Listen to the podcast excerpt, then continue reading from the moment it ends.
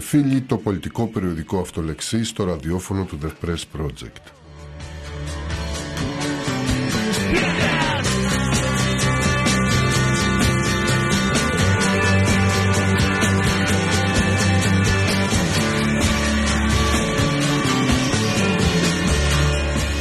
Σήμερα Παρασκευή 10 Δεκέμβρη Είμαστε εδώ εγώ ο Νίκος Ιωάννου και ο Αλέξανδρος Σχισμένος για να σχολιάσουμε την τρέχουσα επικαιρότητα.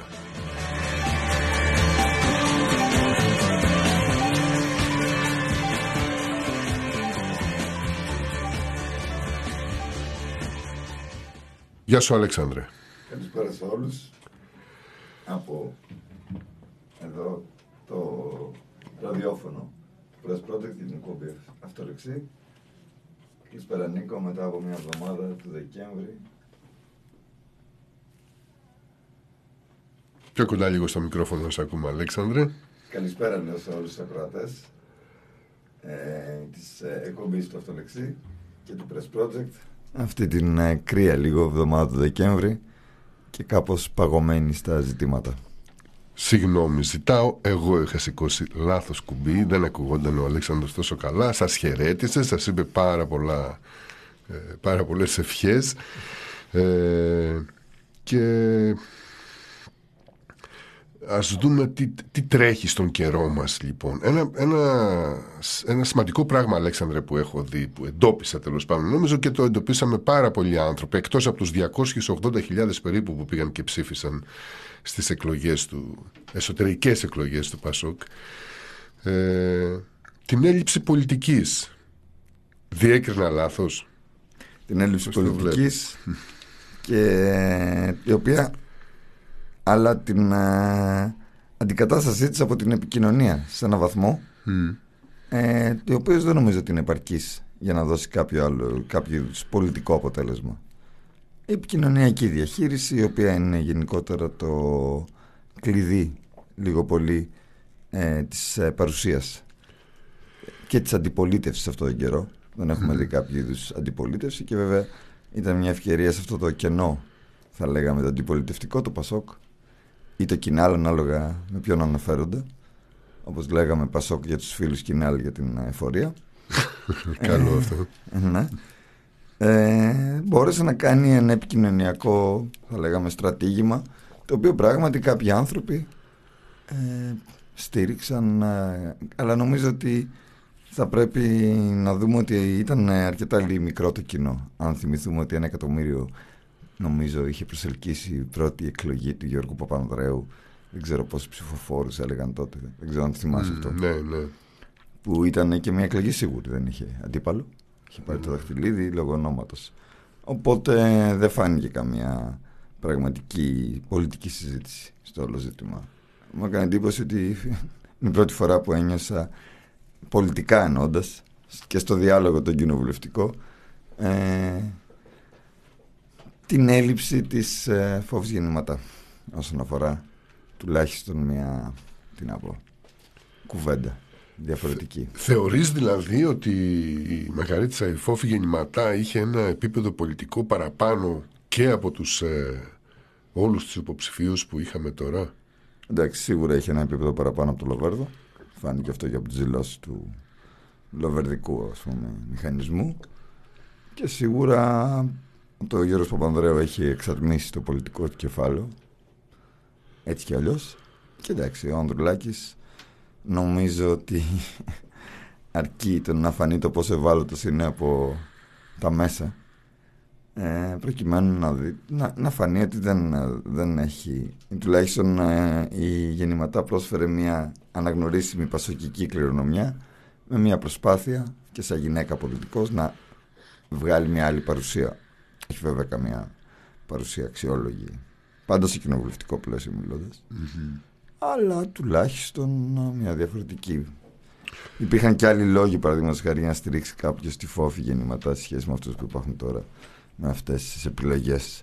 Ουσιαστικά είναι σαν να μιλάμε για έναν αγώνα ποδοσφαίρου σε ανθρώπους οι οποίοι δεν είμαστε σίγουροι αν βλέπουν ποδόσφαιρο. Η πολιτική αυτού του επίπεδου.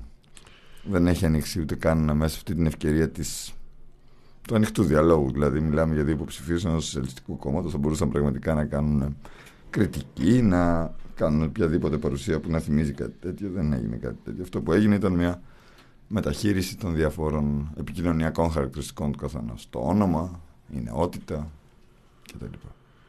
Ναι, έχουμε όμως.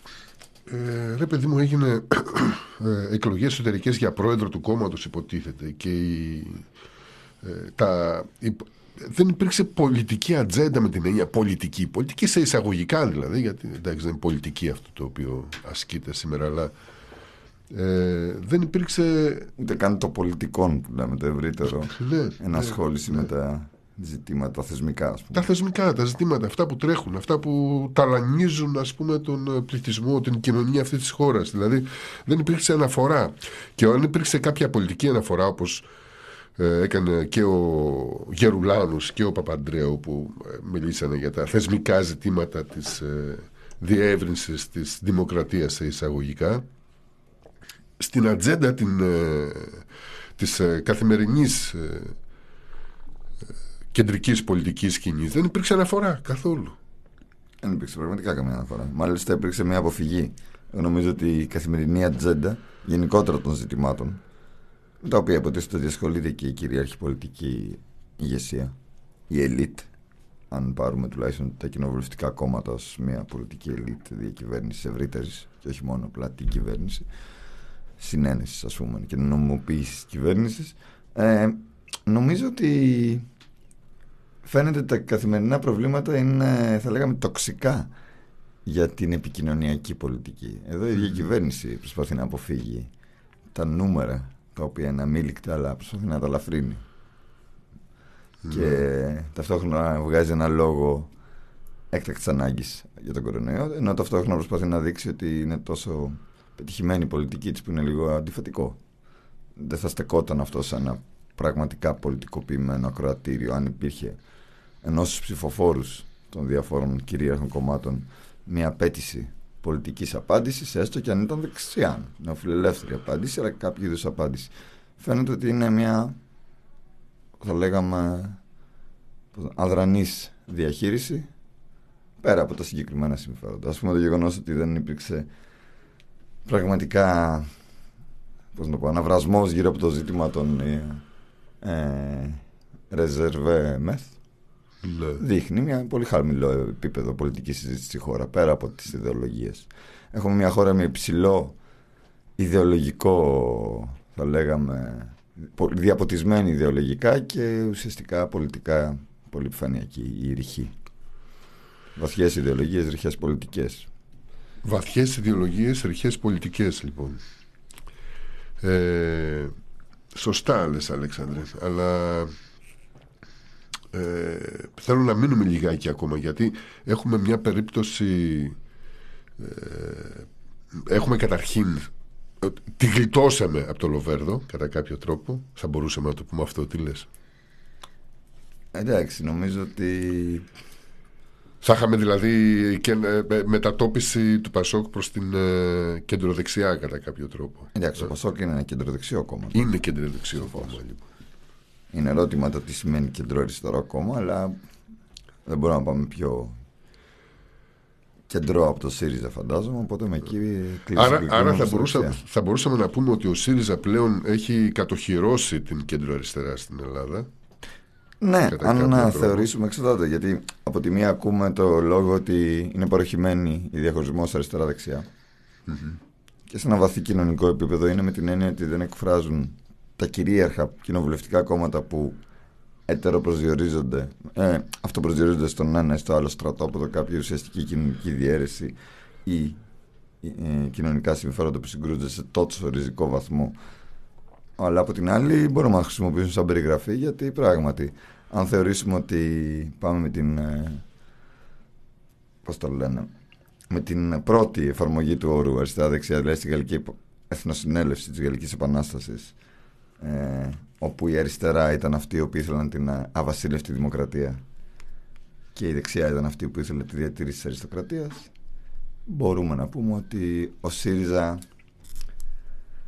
έτσι για, για λόγους ιστορικής σύμβασης μπορούμε να τον αποκαλέσουμε κέντρο αριστερά Δηλαδή για λόγους ιστορικής σύμβασης μπορούμε να θεωρήσουμε ότι είναι ε, τον εκφράζει την κεντροαριστερά. Ναι. Είναι ότι δεν υπάρχει μια ξεκάθαρη κεντροαριστερά. Υπ' αυτή την έννοια. Όχι ότι δεν είναι αριστερά. Ο ΣΥΡΙΖΑ, ναι. ότι η αριστερά είναι κάτι μεγαλειώδες που δεν εκδηλώνεται. Ο, αυτή είναι η αριστερά. Αυτή είναι η αριστερά. Σαφώς. Αντιθέτως, και εγώ πιστεύω ότι ο Τσίπρας είναι ο πιο πετυχημένος ε, πολιτικός της αριστεράς στον 21ο αιώνα, πούμε, για, για την Ελλάδα. Μα είναι εγώ μόνος που κυβέρνησε. Ακριβώς. Απλά από την άλλη, η, η αντιπαράθεση δεν γίνεται στα ριζικά ζητήματα. Αντιθέτως, γίνεται σε ζητήματα επικοινωνίας, ε, επιφανειακά ζητήματα. Γι' αυτό είναι μια χαμένη ευκαιρία κιόλας. Δηλαδή, αντιπαράθεσης ε, και στο ε, κοινοβουλευτικό επίπεδο πραγματικής.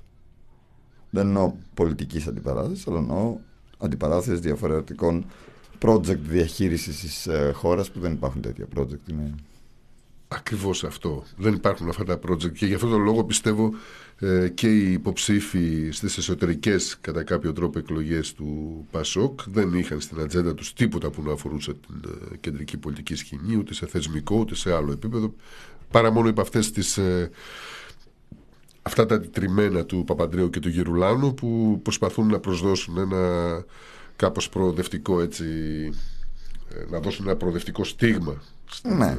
ιδιωτική τους ε, αναφορά στην πολιτική. Ναι, ο Παπαδρέου μιλάει και με ένα θεωρητικό έτσι, πλαίσιο που υποτίθεται ότι η συμμετοχική δημοκρατία που λέει είναι πιο σύγχρονο, πιο θα λέγαμε σύμφωνο με τις ε, ανθρώπινες, τις αξίες του ανθρωπισμού και την σύγχρονη δημοκρατική Ευρώπη και τέτοιο, τέτοια διάφορα, αλλά πρέπει να τονίσουμε ότι είναι πολύ λιγότερο ριζοσπαστικό ο, ο σημερινός Παπανδρέου από τον Πρωθυπουργό Παπανδρέου που είχε πει το περίφημο αντιεξουσιαστές στην εξουσία. Μπράβο. Δηλαδή, ας μην ε, ξεχνάμε ότι είναι λίγο, γι' αυτό λέω ότι έχει εξατμιστεί ο Παπανδρέου πολιτικά. Ο Γιώργος Παπανδρέου. Ε, και γι' αυτό φαίνεται και σε κάποια ζητήματα, δεν ξέρω πώς το διακρίνουν τουλάχιστον σε μένα, φαίνεται σε κάποια ζητήματα εκεί όταν συζητάει για όλα αυτά τα ζητήματα να ενέχει και μια ειλικρίνεια σε αυτά που λέει με την έννοια ότι να αισθάνεται πραγματικά το αυταρχικό να ενοχλείται πραγματικά από την αυταρχική θα λέγαμε παρέκκληση του όλου συστήματος τα τελευταία χρόνια. Ναι. ε, όχι την ε, νεοφιλελεύθερη την αυταρχική εννοώ. Γιατί είναι νεοφιλελεύθερη λίγο πολύ πολιτική είναι κυρίαρχο, είναι δόγμα το οποίο υπηρέτησε και ο ΣΥΡΙΖΑ. Αλλά η αυταρχική έτσι, παρέκκληση που έχουμε τα τελευταία χρόνια είναι έχει μια δεξιά έτσι απόχρωση την οποία θα μπορούσε να εκμεταλλευτεί πιο έντονα.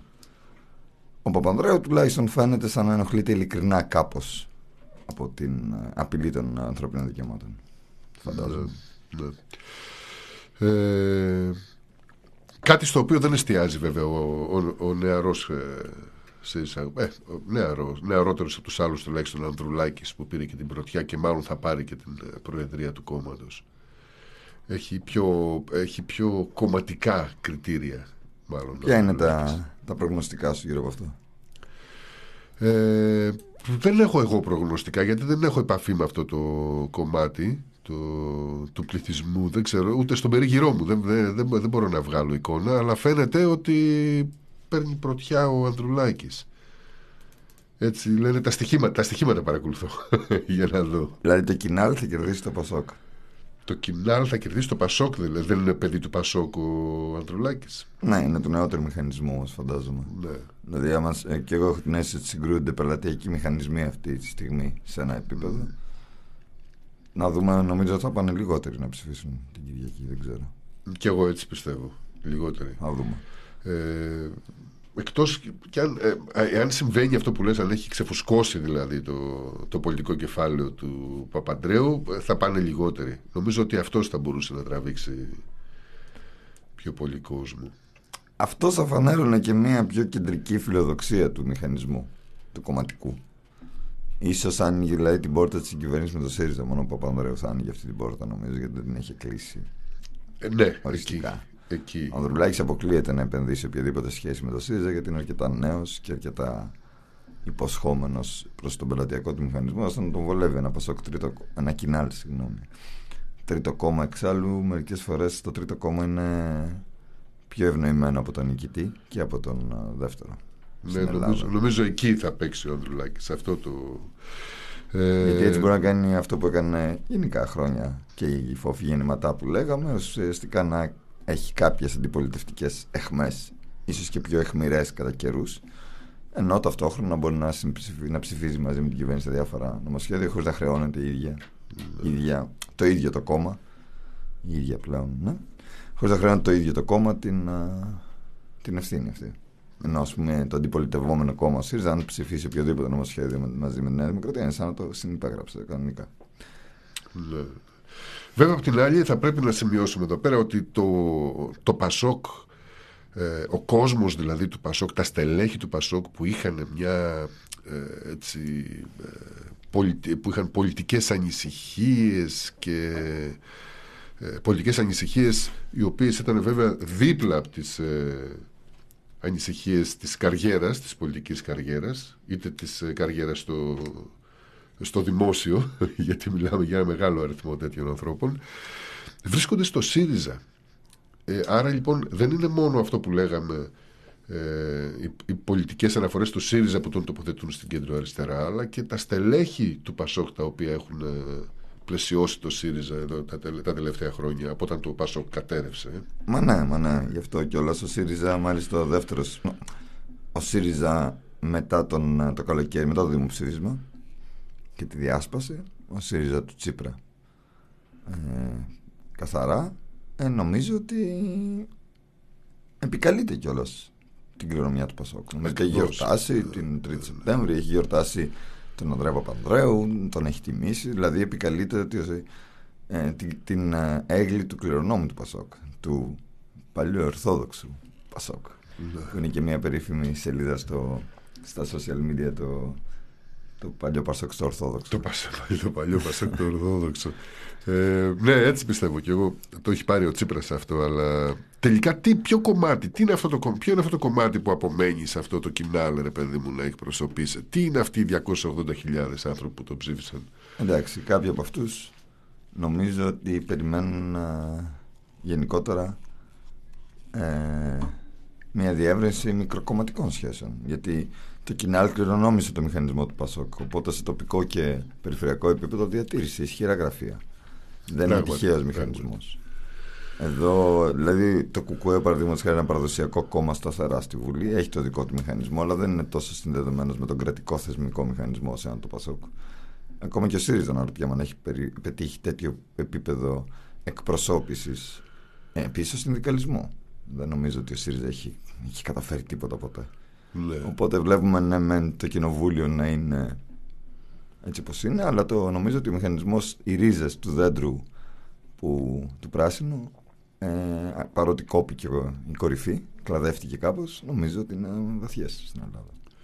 Ναι, υπάρχει σχέση. Και σε ένα μικροκομματικό, μικροτοπικό, σε ένα τοπικό επίπεδο, κάποιες σχέσεις είναι και εναλλάξιμες, δηλαδή και με, την, με τους, και με τους Δημοκράτες και με κάποιους όψιμους Σιριζέους. Ναι, ναι, ναι, το βλέπουμε αυτό στην επαρχία. Έχουμε και δύο μεγαλώσει σε επαρχιακές πόλεις το ξέρουμε αυτό ότι Πασόκι με τους Δημοκράτε, ίδια καφενεία πολλές φορές τα στελέχη.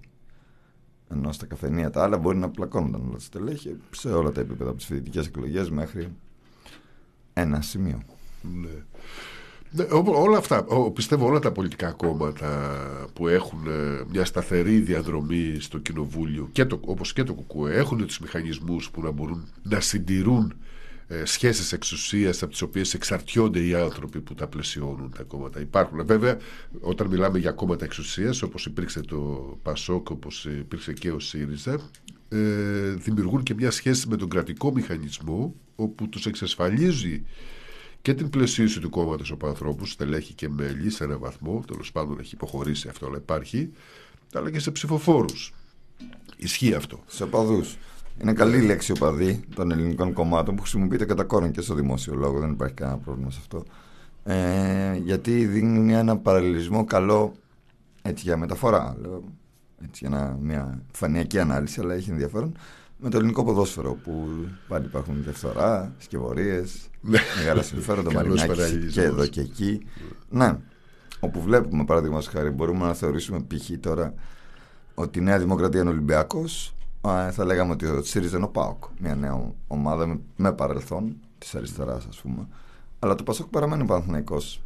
Που παρότι έχει να πάρει πρωτάθλημα εδώ και καιρό και δεν φιλοδοξεί πραγματικά να πάρει πρωτάθλημα τώρα άμεσα, από ό,τι φαίνεται.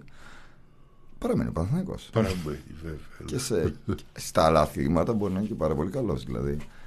Οπότε νομίζω ότι το Πασόκ έχει μια τέτοια εμβάθυνση σε σχέση με τη θεσμική λειτουργία του ελληνικού κρατικού και δημόσιου μηχανισμού που ο ΣΥΡΙΖΑ δεν κατάφερε να αποκτήσει τόσο σταθερή. Γιατί εντάξει, το Πασόκ διαμόρφωσε αυτό το δημόσιο περιβάλλον.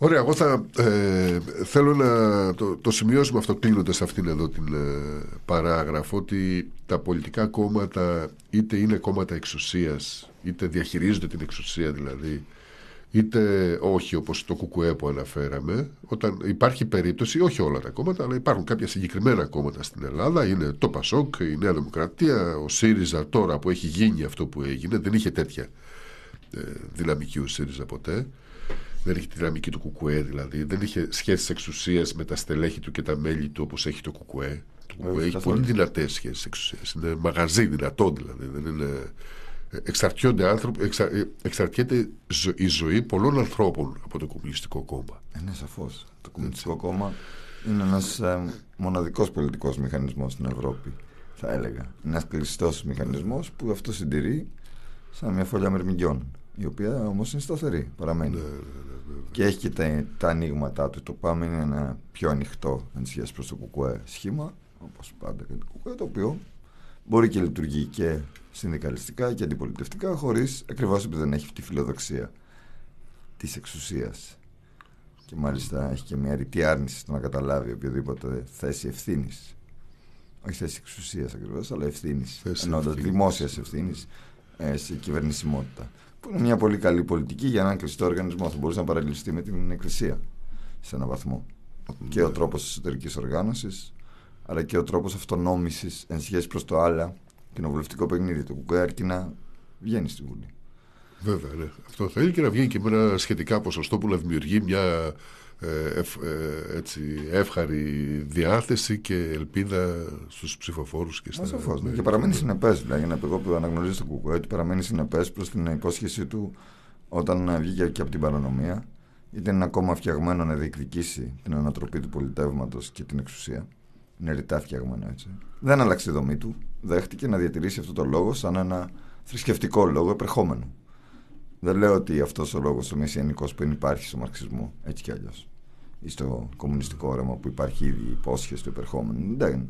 Απλά το Κουκουέ συγκεκριμένα επέλεξε και αυτό το επέλεξε το 89 να διατηρήσει την, αυτο, την αυτονόμησή του ως κλειστός οργανισμός, διατηρώντας το δικαίωμά του να βγάζει ένα λόγο που μόνο το Κουκουέ βγάζει. Ε, είναι ανεκτό να βγάζει εννοώντα από τα συστήματα ως μια ελληνική ιδιαιτερότητα, ένα σταλινικό κόμμα το οποίο ουσιαστικά λειτουργεί πάρα πολύ καλά σαν ένα θα λέγαμε συντηρητικό πυλώνα του συστήματος. Ακριβώς. Απ' την άλλη, ο, ο ΣΥΡΙΖΑ δεν είχε αυτή τη συγκρότηση που φυσικά που είχε ο. Όχι, ούτε όμως είχε και αυτή την ε, άτυπη σύμβαση του να μείνει στη δικιά του, να, να, θα λέγαμε, να χαράξει τη δικιά του έτσι γωνιά και να διατηρηθεί Λε, εκεί. Ούτε αυτό. Ω αυτοσυντηρούμενος οργανισμός. Δεν είχε αυτό. Δηλαδή ο ΣΥΡΙΖΑ πραγματικά. Ουσιαστικά αυτοί που αποτελούσαν το ΣΥΡΙΖΑ, όχι ο λόγος του ΣΥΡΙΖΑ. Αυτοί που αποτελούσαν το ΣΥΡΙΖΑ ως ηγετική ομάδα σε έναν βαθμό και κάποιοι από, τα, από, τα, από τους ψηφοφόρους του. Θα μπορούσαν να τραβήξουν κάποιες ε, πολιτικές οι οποίες να ήταν απειλητικές, όχι βέβαια για το σύστημα, αλλά για συγκεκριμένα συμφέροντα που έχουν βαθιές ρίζες στο ελληνικό σύστημα. Γι' αυτό το ΣΥΡΙΖΑ έγινε στην πραγματικότητα δεκτός από την Ευρώπη όπως κάθε κυβέρνηση. Και μάλιστα ναι. Ε, συντηρητική κιόλας, όχι πέρα από το δημοψήφισμα το οποίο η Ευρώπη το αντιμετώπισε με κατανόηση. Αυτό με τις τράπεζες ήταν σαφώς. Αλλά νομίζω ότι μια άσκηση πίεσης προς το μέλλον, προς τις άλλες χώρες δεν ήταν κάτι. Δεν ξέρω, δεν ξέρω. Δεν... Ε, θεωρώ ότι ήταν μια κίνηση της Ευρώπης να τραβήξει το χαλί μόνο ήταν και μια κίνηση να δοκιμάσει κάποια πράγματα. Ναι. Ευκαιρία. Ευκαιρία ήταν, ναι. Αυτό. Απ' την άλλη, ο ΣΥΡΙΖΑ βέβαια βρήκε την ευκαιρία ως, ε... Γιατί να θυμίσω ότι ναι, μεν έκλεισε τις τράπεζες, αλλά δεν υπήρξε καμία διεθνής διαμαρτυρία της κυβέρνησης ΣΥΡΙΖΑ για την παράνομη άσκηση πολιτικής από την πολιτικής πίεσης από την Ευρωπαϊκή Ένωση. Ναι. Πραγματικά. Ε, ο ΣΥΡΙΖΑ όμως φτιάχνει τώρα ένα μηχανισμό στηριγμένο όχι, έτσι, όχι, στο, όχι σε ένα μηχανισμό κομματικό αλλά σε ένα μηχανισμό σε από τις σχέσεις με την ε, κυβερνητική εξουσία την οποία άσκησε για πέντε χρόνια. Ναι, και γι' αυτό δεν μπορεί να κάνει αντιπολίτευση. Και γι' αυτό δεν μπορεί να κάνει αντιπολίτευση. Ενώ τακτικά το να κάνει αντιπολίτευση θα ήταν καταστροφικό για τη φιλοδοξία του να διατηρήσει μια σταθερότητα πλέον, να γίνει και αυτός. Δηλαδή, γι' αυτό το ΣΥΡΙΖΑ. Μπορεί να είναι ΣΥΡΙΖΑΙ. αυτοί οι οποίοι ενδιαφέρονται περισσότερο για τις εκλογές του Πασόκ, δεν ξέρω. Μάλλον είναι ΣΥΡΙΖΑΙ αυτοί που ενδιαφέρονται πιο πολύ για τις εκλογές του Πασόκ. Είναι ε, το, το, η κυβερνησιμότητα, η μελλοντική κυβερνησιμότητα εξαρτιέται από αυτό βασικά. Είναι το μοντέλο, ε, θα λέγαμε, ε, πώς να πω, απόκτησης της διακυβέρνησης προσφέρει το Πασόκ του Ανδρέα Παπανδρέου προσφέρει το μοντέλο απόκτησης της διακυβέρνησης ε, που να στηριχτεί κυρίως στην ισχύ των λαϊκών στρωμάτων και όχι των παραδοσιακών ελίτ. Ενώ η Νέα Δημοκρατία είναι το μοντέλο διακυβέρνησης ενός κόμματος που στηρίζει τις παραδοσιακές ελίτ. Παραδοσιακές, όταν λέμε, εννοούμε εξιδρύσεως του ελληνικού κράτους. Αν μιλάμε για τους ε, εφοπλιστές, παραδείγματος χάρη, οι οποίοι ξέρουμε τι κάνουν στον, στον εκάστοτε πρωθυπουργό. Πρέπει να το πούμε αυτό, όχι για τον κύριο Μητσοτάκη μόνο. Την περίφημη δήλωση με την πούμε πάλι το ραδιόφωνο, αυτή την δήλωση τουαλέτα του Πρόεδρου των εφοπλιστών τότε. Τον, τον έδιωξαν για λίγο. Αυτό είναι εξιδρύσει του ελληνικού κράτους. Δηλαδή, στην Ελληνική Επανάσταση έγινε εμφύλιος από τους Ιδραίου εφοπλιστές, οι οποίοι κέρδισαν κιόλας τον εμφύλιο προκειμένου να διατηρήσουν την προνομιακή τους αυτονομία εναντί του ελληνικού δημοσίου. Ακριβώς. Με τους Ιδραίους Αλβανούς, λοιπόν. Θα κάνουμε μια, ένα, μια τέτοια παρατήρηση και μετά στη συνέχεια της εκπομπής όσον αφορά αυτό, την καταγωγή. Ε, Κλείνοντας αυτή την παράγραφο, λοιπόν, να πούμε ότι ε, το Πασόκ, το Κινάλ, το Κινάλ Πασόκ, το Πασόκ Κινάλ, ε, βρίσκεται σε μια ε, σε ένα περίεργο, σε ένα περίεργο σημείο στην, ε, μέσα, μέσα στο, στο πεδίο της κεντρικής πολιτικής ε, σκηνής σήμερα. Είναι λίγο άχρωμο, αδύναμο, κρατάει όμως μια δυναμική. Ε, δεν μπορώ να καταλάβω με τι, σχέση έχει, με τι έχει σχέση αυτή η δυναμική. Έχει, τελικά ίσως ισχύει αυτό που λες ε, αυτό που έχει μείνει ως, ως δύναμη από την κυβερνητική εξουσία που είχε για πάρα πολλά χρόνια σε επίπεδο στελεχών δηλαδή και δεν νομίζω πως υπάρχει κάτι άλλο. Δεν νομίζω πως εμπνέει πολιτικά και ιδεολογικά. Δηλαδή είναι, έχει, προκαλεί γέλιο τα δυο, ε, τα δυο, οι δύο φράσεις που έχουν τοποθετηθεί έξω από τα γραφεία του Πασόκ του Ανδρέα Παπαντρέου που μιλάει για τον κοινωνικό μετασχηματισμό. Είναι φοβερό πώς έχουμε, γιατί είπες πριν για την ε, φόφη γεννηματά, έχουμε τη φράση του Αντρέα Παπαντρέα να δούμε διαφορετικές εποχές της πολιτικής, τοποθέτηση στην πολιτική στην ε, καθημερινότητα, του Αντρέα Παπαντρέου ε, στη μεταπολίτευση, που μιλάει για κοινωνικό μετασχηματισμό, ε, σοσιαλιστική κοινωνία, ε, δημοκρατικές διαδικασίες ε, δημοκρατικές διαδικασίες από τότε ήταν ε, δεν, δεν τις εφεύρε δεν τις εφήβρε το κίνημα το παραδοσιακό της άκρας αριστεράς και της αντιεξουσίας στην Ελλάδα. Εντάξει, το Πασόκ, το, το Πασόκ γενικότερα από την 3η Σεπτέμβρη μέχρι τώρα. Και μάλιστα βλέπουμε πόσο ισχυρό είναι το λόγο Πασόκ. Ναι. ε... Και απ' την, και απ την άλλη, της φόφη γεννηματάς, το, το, της φόφης γεννηματά, το τσιτάτο που, που έχει τοποθετηθεί δίπλα-δίπλα τώρα με την ανακαίνιση που έγινε στα γραφεία του Πασόκ στη Χαριλάου Τρικούπη, το οποίο μιλάει για αυτόνομη πορεία του κόμματος, για δηλαδή άνευρα και αδύναμα πράγματα σε, σε σχέση με εκείνη την εποχή. Νομίζω ότι είναι σαφές ότι από την διακήρυξη 3 Σεπτέμβρη μέχρι σήμερα ο μηχανισμός, το κόμμα Πασόκ και τα, τα περί αυτού βρίσκονται σε μια συνεχή τροχιά συντηρητικοποίησης. Συνεχή τροχιά. Δηλαδή και στα χρόνια του Αντρέα είναι χρόνια συντηρητικοποίησης της ρητορικής αλλά και της πολιτικής του κόμματος αυτού. Και μια συντηρητικοποίηση διαφορετικού τύπου από αυτή τη συντηρητικοποίηση της κυβέρνησης, ας πούμε, έτσι, ΣΥΡΙΖΑ, το οποίο ήταν βέβαια είναι και ριζοσπαστική σε κοινωνικό επίπεδο, αλλά απλά σε κάποιο είδους πάλι επικοινωνιακό επίπεδο, ε, η οποία ήταν απότομη και από εξωτερικές πιέσεις. Το Πασόκ του Ανδρέα Παπανδρέου ήταν συντηρητικοποίησης εσωτερική, επειδή ακριβώς διαμόρφωσε ένα νέο, μια νέα ελίτ μια λαϊκής καταγωγής. Ελίτ που επιβλήθηκε ως εισάξια απέναντι στις παραδοσιακές ελίτ. Και βέβαια δεν γκρέμισε καμία από τις παραδοσιακές ελίτ. Άνοιξε χώρο και για παιδιά του λαού στην εξουσία. Και έτσι ο, ο ΣΥΡΙΖΑ πάνω σε αυτό ζητάει φαντάζομαι την κληρονομιά του Αντρέα Παπαντρέου γιατί και ο Τσίπρας είναι και αυτός ανοίγει χώρο νέο χώρο για ένα παιδί του λαού στην Πρωθυπουργία που ο Αντρέας ναι. Παπαδρέου δεν είναι παιδί του λαού. Όχι, βέβαια. Ε, ναι, με τον Τζίπρα συνέβη αυτό. Οπότε έχουμε μια τέτοια χειραφέτηση, θα λέγαμε, του κοινοβουλευτισμού ή μάλλον της πρωθυπουργίας από την. από τα παραδοσιακά, τις παραδοσιακές ελίτ στα χρόνια του Τσίπρα.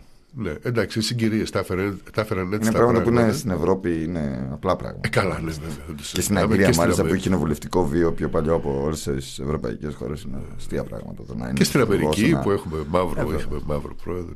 Ναι. Ε, Πάντως, τα, τα δύο αυτά τσιτάτα που ανέφερα πριν ε, μας δείχνουν τις, εκείνης της εποχής και της σημερινής μας δείχνουν και την απόδραση της πολιτικής ακόμα και στην πιο δυνατή της επίφαση δηλαδή δεν έχουμε πλέον πρόταση επί του πολιτεύματος. Από ναι. κανέναν. Από, από καμιά πλευρά. Ούτε από, τα, ούτε από τους από τα κάτω. Τα έχει εκλείψει αυτό, δεν υπάρχει πλέον. Ναι, γι' αυτό άμα θέλουμε να κάνουμε μια πραγματική σωστή διάκριση πρέπει να μιλάμε για πολιτικό χωρίς, χωρίς πολιτική Πολύ ωραία. Άμα θεωρήσουμε ότι η πολιτική είναι η ρητή συζήτηση για το μετασχηματισμό κάποιων θεσμών του κοινωνικού και κάποιων νόμων. Δεν υπάρχει τέτοιο είδους συζήτηση. Ούτε χώρος όμως για να γίνεται η συζήτηση και κάθε προσπάθεια να γίνεται η συζήτηση καταπνίγεται. Δηλαδή δεν υπάρχει τέτοια συζήτηση. Είναι ότι καταπνίγεται κάθε προσπάθεια. Έχουμε ένα πολιτικό περιβάλλον το οποίο είναι τοξικό σε οποιαδήποτε δημοκρατική συζήτηση εντός των πλαισίων του κοινοβουλευτισμού. Δεν λέω αμφισβήτηση του κοινοβουλευτισμού που θα έπρεπε να είναι μια συζήτηση επί του πολιτεύματος εν τέλει. Δηλαδή, αμφισβήτηση των, των κυρίαρχων τύπων νομιμοποίησης και της διεύρυνσης της συμμετοχής του πληθυσμού δημοκρατικά στις αποφάσεις. Ε, αυτό το οποίο γίνεται είναι μια πώς να το πω τρομερή στένεμα του επιτρεπόμενου δημόσιου λόγου. Γι' αυτό μιλάνε και για έλλειψη δημοκρατίας πλέον παγκοσμίως. Ο Μητσοτάκης μίλησε σε ένα φόρουμ στο οποίο ήταν για τους κινδύνους της δημοκρατίας. Με προεδρεύον τον Biden. Αυτό αναγνωρίζεται ως μια προσπάθεια λοιπόν της uh, κυρίαρχης ολιγαρχίας να απευθυνθεί σε μια με ευρύτερη ανησυχία των πληθυσμών. Ναι. Γιατί δεν έχουμε πραγματικά κινήματα εκτός από περιφερειακές χώρες όπως ας πούμε η Ουκρανία πραγματικά κινήματα λαϊκά ακροδεξιά να καταλαμβάνουν την εξουσία και να αυταρχικοποιούνται. Έχουμε μια αντίδραση των κυρίαρχων πολιτικών ελίτ στις ακροδεξίες, πώς να πω, κατολισθήσεις της κοινή γνώμης, όπως αυτή προσμετράται σε εκλογές και, ε, τέτοιο, και άλλες διαδικασίες. Που φυσικά υπάρχει αυτή η ακροδεξιά παρέκκληση. Ενώ ταυτόχρονα όμως έχει και μια απόσυρση των πολιτών από τις πραγματικά πολιτικές διαδικασίες έστω του πολιτικού, τις κοινοβουλευτικές ε, και τα λοιπά. Η αποχή μεγαλών υπάρχει δηλαδή ένα έλλειμμα τεράστιο. Έχουμε και τη Γαλλία όμως. Ναι με την εμφάνιση εκεί της, της νέας, ε, νέου τύπου ακροδεξιάς ναι και έχουμε ε, πραγματικά μια πρόταση αυστηροποίησης του πολιτεύματος και αμφισβήτησης της ε, δημοκρατίας από σε βαθμό που θα φαίνεται πλέον κεντρό η Λεπέν κάποια στιγμή. Ναι, ναι, ναι. ναι. Α το απευχόμεθα αυτό. Αλλά εκεί έχουμε μια άλλη παράδοση της ακροδεξιάς η οποία έρχεται από διανοούμενους και μέλη των παραδοσιακών ελίτ με έναν τρόπο όπου προβάλλεται αυτό που λέμε ο εθνικισμός του Γάλλου ο Ζεμούρα ας πούμε ο επίφοβος αυτός φασίστας ο οποίος είναι πιθανό να διεκδικήσει την Προεδρία έχει στηριχτεί από ανθρώπους που. βραβευμένους λογοτέχνες όπως ο Ελμπέκ, ο οποίος διαβάζεται πολύ και στην Ελλάδα και μάλιστα και από ανθρώπους που υποτίθεται ότι είναι ριζοσπάστες. Και... Ενώ, που είναι ριζοσπάστες κατά, κατά καιρούς, δεν αμφισβητώ αυτό, αλλά εννοώντας ότι υπάρχει μια προώθηση εκεί των, uh, της νέας ακροδεξιάς η οποία δεν έχει να κάνει τόσο πολύ με την uh, θα λέγαμε οικονομική κρίση αλλά έχει να κάνει περισσότερο με την κρίση ταυτότητας. Ναι. Καταλαβαίνω εννοώ. Ναι. Επειδή δεν έχει να κάνει με το, το λόγο που βγήκαν ε, κινήματα σαν το ΣΥΡΙΖΑ. Αλλά έχει να κάνει με την κρίση ταυτότητας έχει να κάνει με κινήματα στο το μακεδονικό ή το αντιεμβολιαστικό, το οποίο πρέπει να το θεωρήσουμε ότι είναι συνδεδεμένο με μια θρησκευτική ταυτότητα.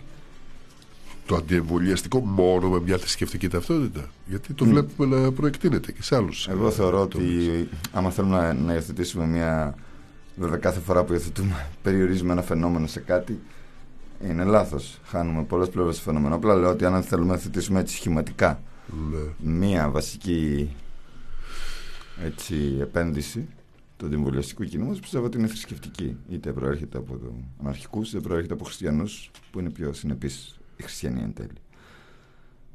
Αλλά είναι μια θρησκευτική αιμονή ε, σε σχήματα φαντασιακά τα οποία δεν έχουν καμία σχέση ούτε με την ε, αντικειμενική πραγματικότητα, ούτε με την ορθολογική πραγματικότητα, αλλά ούτε και με την κριτική της πραγματικότητας. Ωραία. Μένουμε σε αυτό για να περάσουμε στο επόμενο θέμα μετά από το τραγουδάκι που θα ακούσουμε.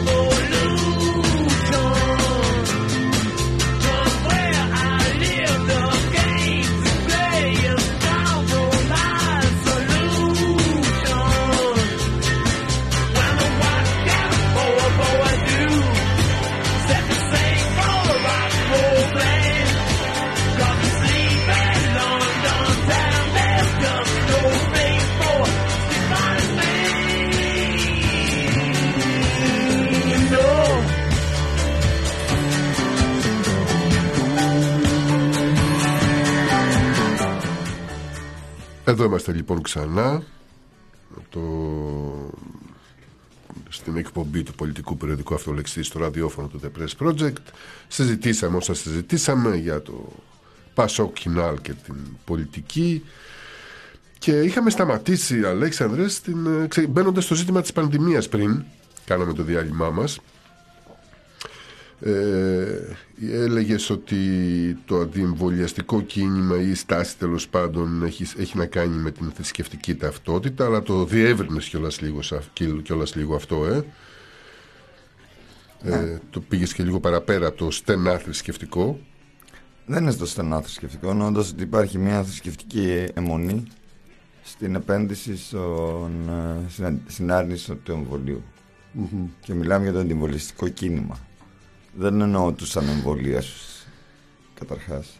Εννοώ το αντι, τους αντιεμβολιαστικό κίνημα, δηλαδή με, μια, με την πιο πρόσφατη εκδήλωσή του, τους 11 θεματοφύλακες του συντάγματος που πήγαν και συνέλαβαν Τι φοβερό Μέση γι' αυτό αρχή. Ναι. Και τον παράδοσαν στην αστυνομία και τώρα οι 11 συνελήφθησαν οι ίδιοι και κατηγορούνται για κακούργημα. Αυτή. Εδώ έχουμε μια φοβερή εκτροπή έτσι Ναι, και έχουμε και μια αντιποίηση αρχής, Ναι έτσι λέγεται. Μια εκτροπή και ειδού ένας λόγος αμφισβήτησης του πολιτεύματο. Ναι, ναι. Από τα ακροδεξιά. Από τα ακροδεξιά. Οπότε νομίζω ότι θα πρέπει να είμαστε ρητά, τουλάχιστον θα ήθελα να είμαι σαφής ότι ασχέτως ιδεολογικής καταγωγής και πολιτικής ταυτότητας που όπως πώς αυτό προσδιορίζει το καθένας πιστεύω ότι οι οπαδοί και ξεκαθαρίζω οι οπαδοί του αντιεμβολιαστικού κινήματος ε, προωθούν τον ακροδεξιό λόγο. Ανήκουν δηλαδή σαν εκδηλώσεις και πραγματιστικά στην α, διεύρυνση της ακροδεξιάς ε, και φασιστικής ιδεολογίας στην α, κοινωνία. Ανεξάρτητα αν αυτοί προέρχονται από τον κάθε αυτού ακροδεξιό χώρο πολιτι... από- σε Αν αυτό πολιτικό προσδιορίζεται ως επίπεδο, ακροδεξί όπως ή, αυτή ή σαν αναρχική ή, ή σαν... αυτό προσδιορίζεται ως κάτι τέτοιο. ως Η επίδραση των, της εκδήλωσης της άρνησής τους στο δημόσιο χώρο ενισχύει το ακροδεξιό ε, ρεύμα. Ναι, και γιατί και, πνεύμα. η- και η πιο προωθημένη ανάλυση των ε, ψυχαναλυτών και των ψυχιάτρων στην Ευρώπη ε, ε, μοιάζει με αυτό το οποίο οδηγεί στον ε, ε, κάποιον στο φασισμό με, τη, δημι- με, την, με την δημιουργία ε, δηλαδή με την δημιουργία ενός εχθρού δηλαδή το εμβόλιο και το σύστημα που το προωθεί και το υγειονομικό σύστημα που προωθεί το εμβόλιο γίνεται ο εχθρός ο άλλος που είναι εχθρός μας αυτή είναι η, ψη... η ψυχιατρική ανάλυση σήμερα στην Ευρώπη που έτσι... Γενικότερα ο διαχωρισμός σε εχθρό και φίλο, αυτός ο σμιτιανός διαχωρισμός είναι ακροδεξιός. Ναι. Δεν είναι τυχαίο ότι ο Σμιτ ήταν ναζί. Εξάλλου, ούτε ότι εμπνεύστηκε αυτό το διαχωρισμό ακριβώς για να προωθήσει τον ακροδεξιό αυταρχισμό στη Γερμανία και πριν τους, α, την εμπλοκή του με το ναζιστικό κόμμα, τότε, ο Σμιτ. Αλλά θεωρώ ότι η υιοθέτηση ε, μιας τέτοιας στάσης υποκρύπτει καταρχάς μια βαθιά αντικοινωνικότητα γιατί εξετάζονται επιχειρήματα. Και κατά δεύτερον μια βαθιά προσήλωση σε αυτό που λέμε τα ανορθολογικά φαντασιακά τα οποία έχουν να κάνουν ακριβώς με την παράδοση ε, με μια θα λέγαμε ε, εσφαλμένη αντίληψη περί της ιερότητας του σώματος δηλαδή μια ε, θα λέγαμε από πώς να πω, ακροτηριασμό του σώματος από το κοινωνικό σύνολο και με έναν, ε, μια γενικότερη ε, ατομικιστική συμπεριφορά χωρίς όμως ε, πραγματικά κριτική σκέψη περί του τι είναι ε, το ατομικό καλόι και το πώς συνδέεται με το κοινό καλό και μια διαφορία γενικότερα για τον ξένο, για τον άλλο Για τον για το άλλο. διπλανό. Ναι. Αυτή η αδιαφορία για το διπλανό, ε, η ηθική αδιαφορία και η αιμονή, ε, όχι στο ατομικό δικαίωμα, αλλά στην ατομική εναντίωση, νομίζω ότι είναι, θα μπορούσαμε να πούμε ότι έχουμε μια διευρυμένη εναντιωματική διαταραχή στην ε, κοινωνία ε, που εκφράζουν οι αντιεμβολιαστές, η οποία όμως και ο ακροδεξιός λόγος εν τέλει είναι μια εναντιωματική διαταραχή ε, γιατί δεν είναι εναντίωση πραγματικά στο σύστημα, απλά είναι μια, ε, θα λέγαμε, διαμαρτυρία απέναντι στις ε, εκφάνσεις του συστήματος, τις ανθρωπιστικές. Όπως πάντα η ακροδεξιά είναι μια επίθεση απέναντι σε οποιοδήποτε κοινωνικό πρόσωπο ή κοινωνική διάσταση μπορεί να έχει ένας κρατικός μηχανισμός. Ε, Υπ' αυτή την έννοια είναι αντικοινωνικό και πρέπει να διαχωριστεί, ας πούμε, παραδείγματος χάρη από άλλα. Ε, π.χ. άλλους λόγους οι οποίοι μπορεί να έχουν μια κλίση προς τον αυταρχισμό, όπως είναι η ακροαριστερή ε, ρητορία, όταν είναι, ας πούμε, παραδείγματος χάρη στον ε, ρέπι προς τον σταλινισμο Και εκεί υπάρχει πάλι ένας αυταρχισμός στον λόγο, αλλά δεν υπάρχει το αντικοινωνικό. Αντιθέτως, προβάλλεται το κολεκτιβιστικο Σβήνει δηλαδή το άτομο προς, ε, προς όφελος ενός αφηρημένου κοινωνικού. Ενώ εδώ το άτομο τίθεται ενάντια σε όλη την κοινωνία ως ένα απομονωμένο φρούριο. Πράγμα που είναι περισσότερο ακροδεξιά. Ναι. Ε, βέβαια συμπλέκονται εδώ τα πράγματα γιατί το, ο δικαιωματισμός δεν έχει ρίζα την ακροδεξιά το φιλελευθερισμό θα λέγαμε Εντάξει, ο δικαιωματισμός δεν νομίζω να έχει να κάνει με τον συμβολιστικό λόγο. Νομίζω ότι είναι άλλου τύπου. Ε, πραγματικά τα, τα κινήματα δικαιωμάτων. Αλλά βέβαια, ο ατομικισμός έχει μια φιλελεύθερη ρίζα. ναι. Ε, ο τυφλός ατομικισμός που, ε, που αυτή στον, οξύνεται στον νέο φιλελευθερισμό, ο οποίος νέο φιλελευθερισμό απεκδίεται οτιδήποτε κοινωνική μέρημνα είχε ο κλασικός φιλελευθερισμός και μένει με αυτή την ατομικιστική ρίζα του, του ήδη κυρίαρχου. Μια αναπαραγωγή της κυριαρχίας. Αλλά νομίζω ότι ο αντιεμβολιαστικός λόγος πρέπει να δούμε λίγο βαθύτερα και δεν είναι ένας λόγος. Πρώτα απ' όλα είναι ένας λόγος των προνομιούχων. Δεν είναι ένας λόγος των καταπιεσμένων. Α μην τσιμπάμε τώρα από τις πολιτικές που αναγκάζεται για τα μάτια του κόσμου να εφαρμόσει η κυβέρνηση απέναντι στους 60 και τη στιγμή που δεν έχει κάνει υποχρεωτικό τον εμβολιασμό των σωμάτων ασφαλείας. Τώρα, αυτά είναι χαζομάρες. Στην πραγματικότητα είναι αυτό το πράγμα. Δηλαδή έχουμε να κάνουμε όχι με έναν λόγο των ε, ανθρώπων που είναι καταπιεσμένοι, αλλά με ένα λόγο των ανθρώπων που είναι προνομιούχοι και φοβούνται μη χάσουν τα προνομιά τους με ψυχιατρικό, ψυχολογικό φόβο, ανοστολογικό. Θέλουν προνομιό τους να επιλέγουν οι ίδιοι αν θα κάνουν κάτι υπέρ του κοινωνικού συνόλου ή αν απλά θα κάνουν το γούστο τους.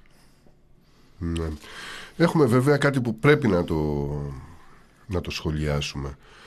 Ε, είχαμε επί χρόνια στην Ελλάδα το, η, η κινηματική βία ανήκε στο χώρο της αριστεράς και αργότερα και της αντιεξουσίας.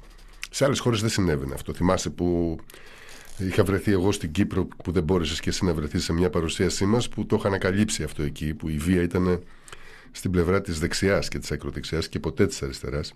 Το αντίθετο συνέβαινε λοιπόν εδώ στην Ελλάδα. Ε, σήμερα βλέπουμε ότι ε, και πώς καταραίει αυτή η ξεντανίκευση της βίας ε, ή των βίων τρόπων γενικότερα, όχι ακριβώς της βίας της, ε, έτσι, της, ε, τρα- και της τραμπούγικης συμπε- συμπεριφοράς, πώς καταραίει το αφήγημα που έλεγε ότι ε, που την εξεντανίκευε και την ε, θεω- και, και όταν εμφανίζονταν ήμασταν υπέρ της. Και σήμερα ασκείται αυτή από ακροδεξιά, όχι συντεταγμένη ακριβώς, αλλά από, από ακροδεξιά, ακροδεξιά κοινωνική. Δηλαδή βλέπουμε εδώ ανθρώπους που βγαίνουν μέσα από την κοινωνία, ε, ομαδοποιήσεις στα σχολεία, σε νοσοκομεία που την πέφτουν, θα μου πεις βέβαια κατευθύνονται και από Εντάξει, την πάντως, οργάνωση του Α πούμε τα Κασιδιάρη. επαναστατικά κινήματα της χειραφέτησης ιστορικά ε, δεν, ήταν υπε- δεν πρόβαλαν τη βία. Δεν σαν- πρόβαλαν τη βία, Η πράγματι. ακροδεξιά πάλι προβάλλει τη βία σαν ε, κατεξοχήν πεδίο της και πεδίο Ναι. άσκησης πολιτικής στη βία. Η μαζική πολιτική είναι της- Να τα λέμε αυτά γιατί έχει ε, Ναι. υπάρξει μια προερμηνία γύρω από αυτά τα τα ζητήματα. επαναστατικά κινήματα τη μαζική πολιτική δράση προβάλλουν. Και υπάρχει αυτό που λένε λαϊκή αντιβία με την έννοια ότι ε, η άμυνα απέναντι στην επίθεση των μηχανισμών καταστολής. Η ακροδεξιά που πάντα λειτουργούσε με την προπόθεση ότι θα υπάρξει συνεργασία των μηχανισμών καταστολής, την άρρητη προπόθεση, αλλά σαφή. Εξω, εξού και όποτε οι μηχανισμοί καταστολής του κράτους επιτέθηκαν σε ακροδεξιά κινήματα τα, εξάρθρω, τα εξάρθρωσαν όταν επιτέθηκαν αποφασιστικά τα εξάρθρωσαν Ναι, γρήγορα ναι, ενώ ναι. με την ακροαριστερή ε, τα ακροαριστερά κινήματα δεν εξαρθρώνονται έτσι γιατί είναι σε ένα βαθμό εναντιωματικά στο σύστημα είναι αντισυστημικά ενώ η ακροδεξιά είναι παρασυστημική όχι αντισυστημική Δηλαδή επιλέγει οι πιο αυταρχικές μορφές του ήδη υπάρχοντος κρατικού μηχανισμού. Δεν διαλύει τον κρατικό μηχανισμό η ακροδεξιά ποτέ. Ούτε καν για να τον, εγκατη- να τον αντικαταστήσει με ένα δικό της. Απλά βάζει τους δικούς της τις κλειδιά. Ούτως ή άλλως. Πάντως γενικότερα νομίζω ότι το ζήτημα είναι η μαζικότητα όταν γίνεται μαζική διαδηλωματική βία αυτών των α, οργανώσεων τότε θυμίζει λίγο πολύ τις α, αριστερές παραδόσεις παρά η ίδια ύπαρξη της βίας γιατί η παραδόση της ακροδεξιάς είναι αυτό το, τα μικρά τάγματα εφόδου με τα μαχαιρώματα παρα, θα- που θυμίζουν κυρίως ακροδεξιά αλλά αυτό δεν έχει να κάνει. Η Γαλλία το έδειξε αυτό. Ότι μπορούν να κατέβουν α, κατά χιλιάδες. Οι κέντρο δεξιοί που έγιναν πλέον άκρο δεξιοί Ναι. Καλά, μας το έδειξε και η ναζιστική Γερμανία αυτό βέβαια, αλλά... Εντάξει, υπάρχει και μια σύγχυση γενικότερα στις ιδέες. Στο βαθμό που βλέπουμε ότι το εμβολιαστικό αντιεμβολιαστικό είναι ένας πολύ επιφανειακός διαχωρισμός που υιοθετεί πραγματικά κάποιους τυπικούς διαχωρισμούς ελέγχου που μπαίνουν από την εξουσία την κυρίαρχη. Βέβαια τώρα αυτό που λες το εμβολιαστικό, αντιεμβολιαστικό ε, ε, έχουν σπάσει γραμμές διαχωριστικές του παρελθόντος. Εδώ βλέπουμε και συμπλέκονται τα πράγματα. Ανακατεύεται η τράπουλα που λέμε δηλαδή είναι, ε, βλέπεις συμπεριφορές ε, οι ίδιες από χώρους τελείως διαφορετικούς στην πολιτική της τοποθέτηση. Ε, και επίσης βλέπουμε μια ανοχή και μια ενοχή εγώ παρατηρώ και πρέπει να τα πούμε αυτά κάποια στιγμή και δημόσια βλέπω δικού, δικούς μας ανθρώπους και εμείς μέσα σε σε συλλογικότητες που λειτουργούμε που καλούμε ας πούμε ε, εκδηλώσεις ναι και τις ε, προπαγανδίζουμε με το σκεπτικό ότι και το λέμε, το δηλώνουμε ρητά ότι ε, τηρούμε τα μέτρα προστασίας. Όμως τι σημαίνει αυτό τηρούμε τα μέτρα προστασίας; Ε, χρησιμοποιούμε, ελέγχουμε πιστοποιητικά εμβολιασμού ας πούμε για να κάνουμε μια συνάντηση μαζική. Δεν το Φαντάζομαι κάνουμε. πρέπει. Δεν το κάνουμε γιατί έχουμε ενοχή απέναντι σε αυτό. Εντάξει, έχουμε υπάρχει ενοχή μια απέναντι αίσθηση- στον έλεγχο. Φυσικά, ναι, και είναι λογικό να υπάρχει αντίδραση και αλλεργία απέναντι στον έλεγχο από την ίδια την κοινωνία, γιατί δεν υπάρχει έλεγχος του ελέγχου ποτέ.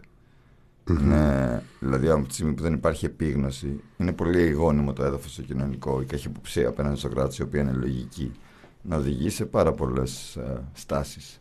Πολλές από τις οποίες είναι ορθολογικές. Το ζητούμενο είναι ότι δεν υπάρχει ένα κίνημα αντιπρότασης που να μιλάει για κοινωνικοποίηση της έρευνας, η κοινωνικοποίηση παραγωγής των εμβολίων, τοπικοποίηση της παραγωγής. Γιατί δηλαδή η Pfizer να μην δώσει. Δηλαδή θα πρέπει να πετύσουν, ας πούμε, Το σπάσιμο της πατέντας που μέχρι και ο Biden το προπαγάνδισε. Ασφαλώς το σπάσιμο της πατέντας, αλλά και το σπάσιμο της παραγωγής, τοπικοποίησης της παραγωγής. Με την έννοια να δημιουργηθούν τοπικά εργαστήρια σε κάθε χώρα ε, με διεθνή κονδύλια, τα οποία, ειδικά στις χώρες του τρίτου κόσμου, τα οποία να μπορέσουν να τοπικοποιήσουν την παραγωγή των εμβολίων με το διαθέσιμο. Δηλαδή θα πρέπει να είναι κοινό αγαθό το εμβόλιο και ως τέτοιο να τίθεται το ζήτημα του εμβολιασμού και της υποχρεωτικότητας. Ναι, Στη αντίθετα, στιγμή που αντίθετα είναι, έρχεται δηλαδή, από το... από Αντίθετα, κέντρο. έρχεται από συμβάσεις κρατικές με τον ιδιωτικό κεφάλαιο, τα οποία γίνονται σε τιμές αγοράς. Και βέβαια γίνονται και σε η διακίνησή τους γίνεται με όρους ισχύως και ανισότητας, τρομερής. Οπότε υπάρχει σαφώς έδαφος κριτικής απέναντι στο εμβολιαστικό μηχανισμό. Και μπορεί να υπάρχει και κάποια είδους κριτική απέναντι στην ε, παραγωγή του εμβολίου, στους τρόπους παραγωγής και κερδοσκοπίας, σαφώς. Από την άλλη, αυτή η κριτική δεν γίνεται από κάποιον. Γιατί δεν υπάρχει κάποια πρόταση. Τουλάχιστον που να ανήκεις σε αυτό που λέμε αντιεμβολιαστικό έτσι, λόγο. Ναι. Όχι, δεν γίνεται αυτή η κριτική. Αντίθετα υπάρχει, ε, εγώ βλέπω μια γενική έτσι, ε, ένα γενικό αίτημα που διατυπώνεται, όχι, από, το- ε, από, όχι δεν είναι εμβολιαστική η άλλη πλευρά, αλλά ένα γενικό αίτημα που διατυπώνεται με προσοχή και πάλι με δόσεις ενοχής στα κείμενα ε, μικρών ή μεγαλύτερων ομάδων ή ακόμα και του ΣΥΡΙΖΑ, ας πούμε, ο οποίος μιλάει για μεγαλύτερη και καλύτερη επιδημιολογική επιτήρηση και έλεγχο της διασποράς. Με αυτό ε, περιέχει ε, πάλι μια κατά κάποιο τρόπο μετατόπιση στον κοινωνικό έλεγχο. Δηλαδή, αλλά όλο αυτό όμως συμβαίνει με μια ενοχή. Είναι μπερδεμένα τα πράγματα. Είναι μπερδεμένα τα πράγματα. Δηλαδή, δεν υπάρχει, δεν βγαίνει ένας ξεκάθαρος λόγος όπως τον περιέγραψες λίγο πριν ή όπως τον ψηλάφισες να πούμε, δεν τον περιέγραψες που να μιλήσουμε για, την, ε, για το πώς κοινωνικοποιείται ε, η ιατρική σε τελική ανάλυση. Πώς κοινωνικοποιείται η ιατρική; ή πώς, γίνεται, πώς, ε, πώς μπορεί να ενταχθεί αυτό στα, στα αιτήματα των κοινωνικών ομάδων που παλεύουν για τον μετασχηματισμό της κοινωνίας; Παλεύουν για τον μετασχηματισμό της κοινωνίας τελικά; Παλεύουμε τελικά για τον μετασχηματισμό της κοινωνίας; Ή αντικαθιστούμε την πολιτική από το, από το, καπ- με το καπρίτσιο; Εντάξει, η πολιτική όπως είπαμε έχει εκλείψει λίγο πολύ από τη δημόσια κουβέντα τα τελευταία χρόνια. Όταν υπήρχε πάντως η πολιτική συζήτηση ή το ξεκίνημα κάποιας πολιτικής συζήτησης, υπήρχαν και αυτοοργανωμένες πρωτοβάθμιες δομές υγείας, οι οποίες δέχτηκαν επίθεση πολλαπλή και θεσμική και, και διάφορη. Βέβαια, εννοώντας ότι θα πρέπει να είμαστε πολύ μακρά, μακριά στην, στον κοινωνικό μετασχηματισμό για να μπορέσουμε να εκδηλώσουμε μια πραγματικά δημοκρατική απάντηση στην πανδημία. Ε, από την άλλη, ε, πιστεύω ότι υπάρχουν, ε, θα έπρεπε να υπάρχει ένα αίτημα γενικότερα ε, ισότιμης διανομής των ε, εμβολίων παγκοσμίως. Το οποίο να είναι και τοπικά, να είναι και τοπικό, ένα κίνημα ε, γύρω από την ισότιμη διανομή των εμβολίων παγκοσμίως όσον αφορά τον υγειονομικό λόγο. Και να υπάρξει και ένας κοινωνικός υγειονομικός λόγος, ο οποίος να μιλήσει για βαθύτερα προβλήματα. Αφού το, το- ναι, εγώ το βλέπω, ας το δούμε λίγο ανάποδα. Όταν ε, το κράτος αναλαμβάνει να κάνει αυτό το οποίο λέγεται έτσι. έτσι στην, στη λαϊκή γλώσσα βιοπολιτική. Ναι. Τότε γιατί να μην ε, θέσουμε έναν υγειονομικό λόγο πραγματικά δημοκρατικό που να δούμε πραγματικά ποιες είναι οι διαρκείς υγειονομικές πηγές μόνησης; Δηλαδή αστικός σχεδιασμός, η ποιότητα του ζωή στην πόλη, η ποιότητα των υπηρεσιών υγείας εκεί που θα μπορούσαν να δημιουργηθούν πραγματικά προβλήματα.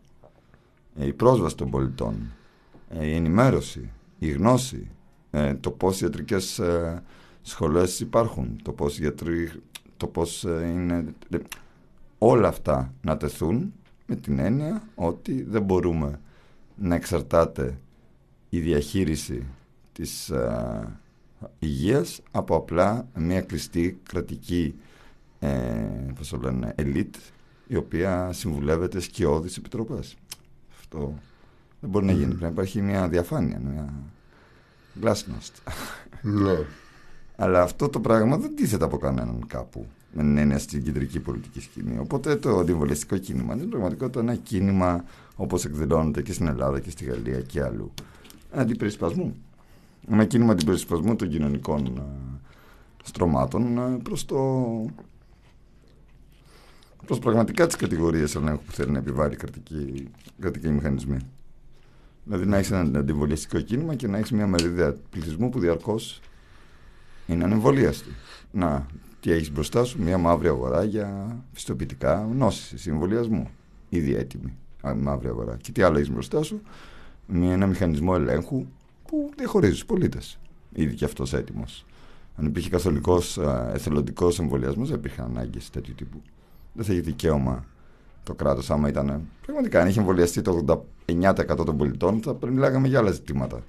Δεν είναι το ζήτημα πλέον αυτό. Αντιθέτως, προσφέρεται αυτή η ευκαιρία στο κράτος, όπως έγινε και με την καραντίνα.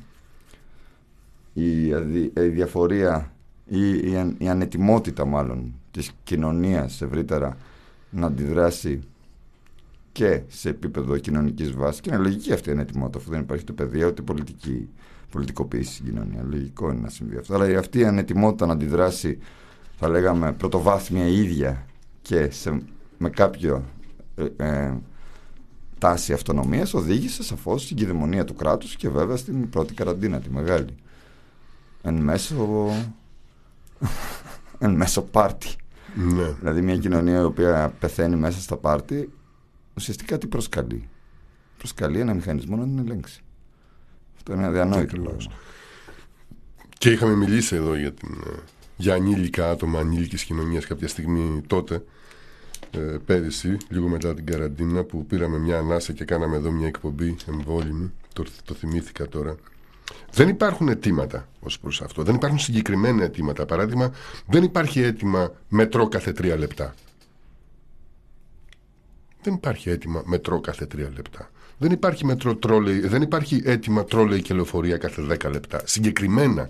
Όχι αποσυμφορήστε τα μέσα μαζικής μεταφοράς. Συγκεκριμένα αιτήματα. Τι, τι σημαίνει αποσυμφόρηση; Δεν υπάρχουν αιτήματα όπως να υπάρχουν δωρεάν ε, rapid test για όλους και μάλιστα ειδικά για τους ανεμβολίαστους. Ναι, ναι. Είναι αδιανόητο δηλαδή να τιμωρούνται οι ανεμβολίαστοι με το να πληρώνουν από την τσέπη τους Το τεστ. Ναι, προκειμένου να μην ξέρει κανείς πώς, η- ποια είναι η πραγματική μέγεθος της διασποράς. Ποτέ δεν το ξέραμε, αλλά ούτε τώρα ούτε καν. Γιατί υπάρχουν πολίτες οι οποίοι πραγματικά θα πρέπει να χρεωθούν προσωπικά για να μάθουν αυτό το οποίο θα πρέπει να μας παρέχει ο κρατικός, οι κρατικές στατιστικές υγειονομικές αρχές. Δηλαδή, είναι τρέλα. Είναι σαν να πληρώνανε για την απογραφή. Ποιος θα απογράφονταν. Οπότε αυτό το οποίο γίνεται είναι συμπρο... Γι' αυτό υπάρχουν και οι reserve Φαίνεται η πολιτική του κράτους ποια είναι. Είναι ο θωράκι, η θωράκιση των συγκεκριμένων προσώπων τα οποία έχουν πρόσβαση σε θέσεις ισχύως και μετά η παροχή στον, στους υπολείπους του ελάχιστου μέτρου, μέτρου προστασίας με αυτόν τον τρόπο που γίνεται και με όλες τις ευκαιρίες που δημιουργούνται. Δεν πρέπει να ξεχνάμε ότι ένα στελέχη του κρατικού μηχανισμού οι οποίοι παρήχαν τα πλαστά. Ναι, βέβαια. Τα, πρα- τα πλαστά πιστοποιητικά, ναι. Ε, Εννοώ ότι είχαν εμπλακεί μέσα και ε, χαμηλόβαθμοι, ε, πώς το λένε, δημόσιοι υπάλληλοι σε κάποιο βαθμό. εντάξει, αυτά είναι παρεπόμενα σε- στη λειτουργία ενός ε, κρατικού μηχανισμού και στη διακυβέρνηση. Ναι, σαφώς είναι Συμβαίνει. παρεπόμενα. Ναι. Απλά δεν μπορούμε να, να, να θέτουμε ως κυρίαρχο αίτημα κάτι το οποίο είναι ένας. Δηλαδή, άμα θολώνουν τα νερά, δεν μπορούμε να κοιτάζουμε τη λάσπη που θολώνει τα νερα τον καπνό και να μιλάμε γι' αυτό. Θα πρέπει να κοιτάξουμε τι έχει από πίσω. Αν θέλουμε να μιλήσουμε. Εγώ θα πρότεινα ότι μια πραγματική ε, πολιτική συζήτηση μπορεί να αρχίσει πραγματικά γύρω από την όλη κατάσταση πανδημίας ε, μετά τον εμβολιασμό. Κάποιον. εννοώ. Μ, Μετά τον εμβολιασμό ενός αριθμού ικανού που να μπορεί να μας προστατεύσει εννοείς. Όχι εννοώ κάποιος άνθρωπος μπορεί να δει πραγματικά την πολιτική διάσταση της πανδημίας αφού εμβολιαστεί. Αφού εμβολιαστεί. Όταν ξεπεράσει αυτό το σκόπελο, μπορεί να δει τι γίνεται. Εντάξει, εδώ είπες κάτι βαθύ τώρα. Χρειάζεται να... Είπες πραγματικά κάτι βαθύ. Ε, Είναι βαθύ ή όχι ανάλογα το τι εννοούμε πολιτική. Αυτό είναι το μεγάλο ερώτημα γιατί το χρησιμοποιούμε τον όρο και άλλες φορές εννοούμε τα κουτσουμπολιά στα πηγαδάκια της Βουλής, άλλες φορές εννοούμε τα κυρίαρχα κοινωνικά ρεύματα που φαίνονται στο δημόσιο χώρο, που δεν είναι αναγκαία πολιτικά. Μπορεί να είναι οπαδοί της Εκκλησίας που να ζητάνε να κα- ή ξέρω εγώ, τα βιβλία, όπως έγιναν κάποτε με τον Ανδρουλάκη. Δεν είναι πολιτικό αυτό, αλλά είναι στο δημόσιο χώρο, οπότε αφορά το πολιτικά. Οπότε, ενώ δεν έχει πολιτική μέσα του, πραγματική, αλλά όμως είναι πολιτικό φαινόμενο. Ε, σπάνια συζητάμε για την πολιτική ως αυτό που θα έπρεπε να είναι, δηλαδή για το μετασχηματισμό των θεσμών. ναι. Είναι γι' αυτό που έχει και ο Γιώργος Οικονόμου στον τίτλο του βιβλίου του. Το δημιουργώντας ξανά την πολιτική. Ναι, αυτό το νόημα φαντάζομαι ότι έχει ε, και από ό,τι έχουμε μιλήσει και με τον Γιώργο. Δημιουργώντα, να δημιου, ναι, δημιουργώντας ξανά την πολιτική. Αυτό που λείπει, δηλαδή στο δημόσιο χώρο. Την πολιτική συζήτηση γύρω από τους θεσμούς και τους μηχανισμούς λήψης αποφάσεων. Γιατί έχουμε μπλέξει πολλούς όρους. Όταν λες έχουμε μπλέξει πολλούς όρους. Κοιτούσα μια συζήτηση τις προάλλες γύρω από ένα βιβλίο, το τελευταίο βιβλίο του Γκρέμπερ, το μεθα, με το θανάτιο, Μμμ. ε, στην οποία μιλάει για τις ε, κοινωνίες της εποχής του λίθου, της ε, παλαιολιθικής εποχής ουσιαστικά. Ένα πολύ ενδιαφέρον βιβλίο, στο οποίο όμως ε, επιτίθεται ενάντια στην έννοια της ισότητας. Πιστεύει ότι. τέτοιο. Ούτε ή άλλως. Το ζήτημα είναι ότι λέει ισότητα γιατί και δεν λέμε ισότητα γιατί, ισότητα γιατί. Έβλεπα μια κριτική του βιβλίου αυτού από ελευθεριακή άποψης και ο άνθρωπος που ασκούσε την κριτική, δεν θυμάμαι τώρα το όνομά του, έλεγε ισότητα στη λήψη αποφάσεων. Ισότητα στη λήψη αποφάσεων. Και θα πρέπει να πούμε ισότητα στη λήψη και την εκτέλεση των αποφάσεων. Αυτού του τύπου την ισότητα θέλουμε. Αν δεν έχουμε ισότητα στη λήψη και την εκτέλεση αποφάσεων, κάθε συζήτηση που κάνουμε για την πολιτική είναι σαν τη συζήτηση που κάνουμε για το. Ξανά θα πω για το ποδόσφαιρο. Δεν παίζουμε μπάλα όμως. Δεν μπορούμε να αλλάξουμε το επίπεδο του αγώνα παρά μόνο σαν εμέσως αγοράζοντας εισιτήριο για να δούμε τον αγώνα, στηρίζοντας εμέσως τον ιδιοκτήτη της ομάδας, μήπως και θέλει να επενδύσει σε αυτό. Έτσι γίνεται και τώρα. Έτσι γίνεται με την συμμετοχή, την πολιτική των οπαδών, όπως είπαμε, των κομμάτων στηρίζουν ένα κόμμα, μήπως και καταφέρει να φιλοδοξήσει να κυβερνήσει, μήπως και γίνει κάτι χωρίς να υπάρχει κανένα στόχος πολιτικής στο τέλος. Κανένας δεν ψηφίζει ας πούμε ένα κόμμα για να γίνει μια συγκεκριμένη πολιτική δέσμευση που να αφορά το πραγματικό. Είτε θα είναι μια θολή πολιτική απόφαση, είτε ένα τουλάχιστον στον 21ο αιώνα. Ε, τι λες να το πω τώρα, να το πω. Έχουμε πανδημία ανεμβολίας στον, τι λες εσύ. Μπορούμε να την πούμε έτσι. Νομίζω ότι Είναι, είναι παραπλανητικός, ε, Ναι. παραπλανητη- παραπλανητική η φράση μάλλον. Ε. Νομίζω ότι θα έπρεπε να πούμε ότι είναι η πανδημία της παγκοσμιοποίησης. Πολλά φαινόμενα είδαμε τον καιρό της παγκοσμιοποίησης. Νομίζω ότι η πανδημία με την έννοια αυτής της νεοφιλελεύθερης παγκοσμιοποίησης έχουμε πλέον να κάνουμε με την. Πώς έχουμε με το ίντερνετ μια αίσθηση παγκοσμιότητας καινοφανή και πρωτόγνωρη κάπως. Έτσι νομίζω με την πανδημία μπορούμε να βιώσουμε για πρώτη φορά σε τέτοιο επίπεδο επίγνωσης του παγκόσμιου μεγέθους πανδημίας. Μπορεί και άλλες πανδημίες να έφτασαν σε πάρα πολλά. Δεν είχαν επίγνωση ότι και στην άλλη άκρη του Ατλαντικού που δεν υπήρξε τέτοια σύνδεση. Οπότε είναι μια πανδημία ανάλογη προς τα μεταφορικά και κυκλοφοριακά δίκτυα των ανθρώπων τα οποία νομίζω και τα διέξοδά τους. Δηλαδή η πανδημία φανερώνει το πόσο γρήγορα διακινούνται τα προϊόντα και μπορούμε να θεωρήσουμε και τον ιό σε ένα προϊόν έτσι, είτε της φύσης είτε το εργαστήριο δεν μας ενδιαφέρει. Και οι αυτό. άνθρωποι, το πώς μετακινούνται. Ποτέ άλλοτε οι άνθρωποι δεν μετακινούνται. Αυτή είναι η όπως φορή σήμερα. εξάλλου. Ο ιός είναι ένας α, ανθρωπό... Πώς θα λέγαμε... μέσα των ανθρώπων μεταφέρεται. Ε, και μέσα των σταγονιδίων εξάλλου. Δεν είναι, Ναι. δεν είναι μέσα του αέρα από μόνο του. Σταγονιδία των ανθρώπων. Ε, και από την άλλη και τα αδιέξοδα αυτού του συστήματος, δηλαδή του, δηλαδή του πόσο ε, αδιέξοδα και εμπόδια υπάρχουν στην ε, λήψη γρήγορων και ευέλικτων ε, πολιτικών αποφάσεων.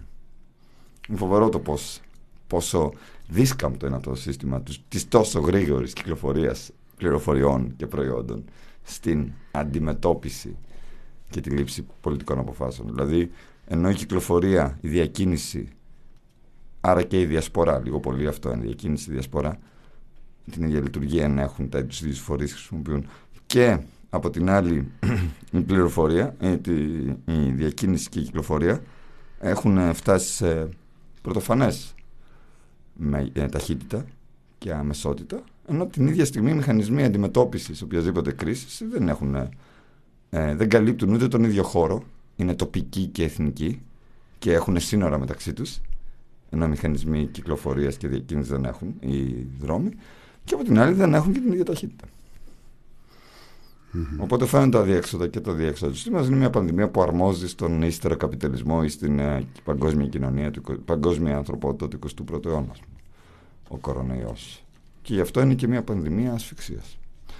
Και μεταφορικά έστω ταιριάζει στην εποχή, θα λέγαμε. Έτσι, με πικρό χιούμορ. I can't breathe. Λοιπόν, ναι, δεν μπορούμε να αναπνεύσουμε. Απ' την άλλη αναπνέουμε κιόλας. Απ' την άλλη, ε, πολλές φορές μας διακατέχει τυφλότητα. Δεν βλέπουμε τι συμβαίνει δίπλα μας. Δεν βλέπουμε ε, ακριβώς το μέγεθος της πανδημίας. Ε, στρουθοκαμιλίζουμε. Ε, αυτό καθορίζει και την πολιτική μας τάση πολλές φορές.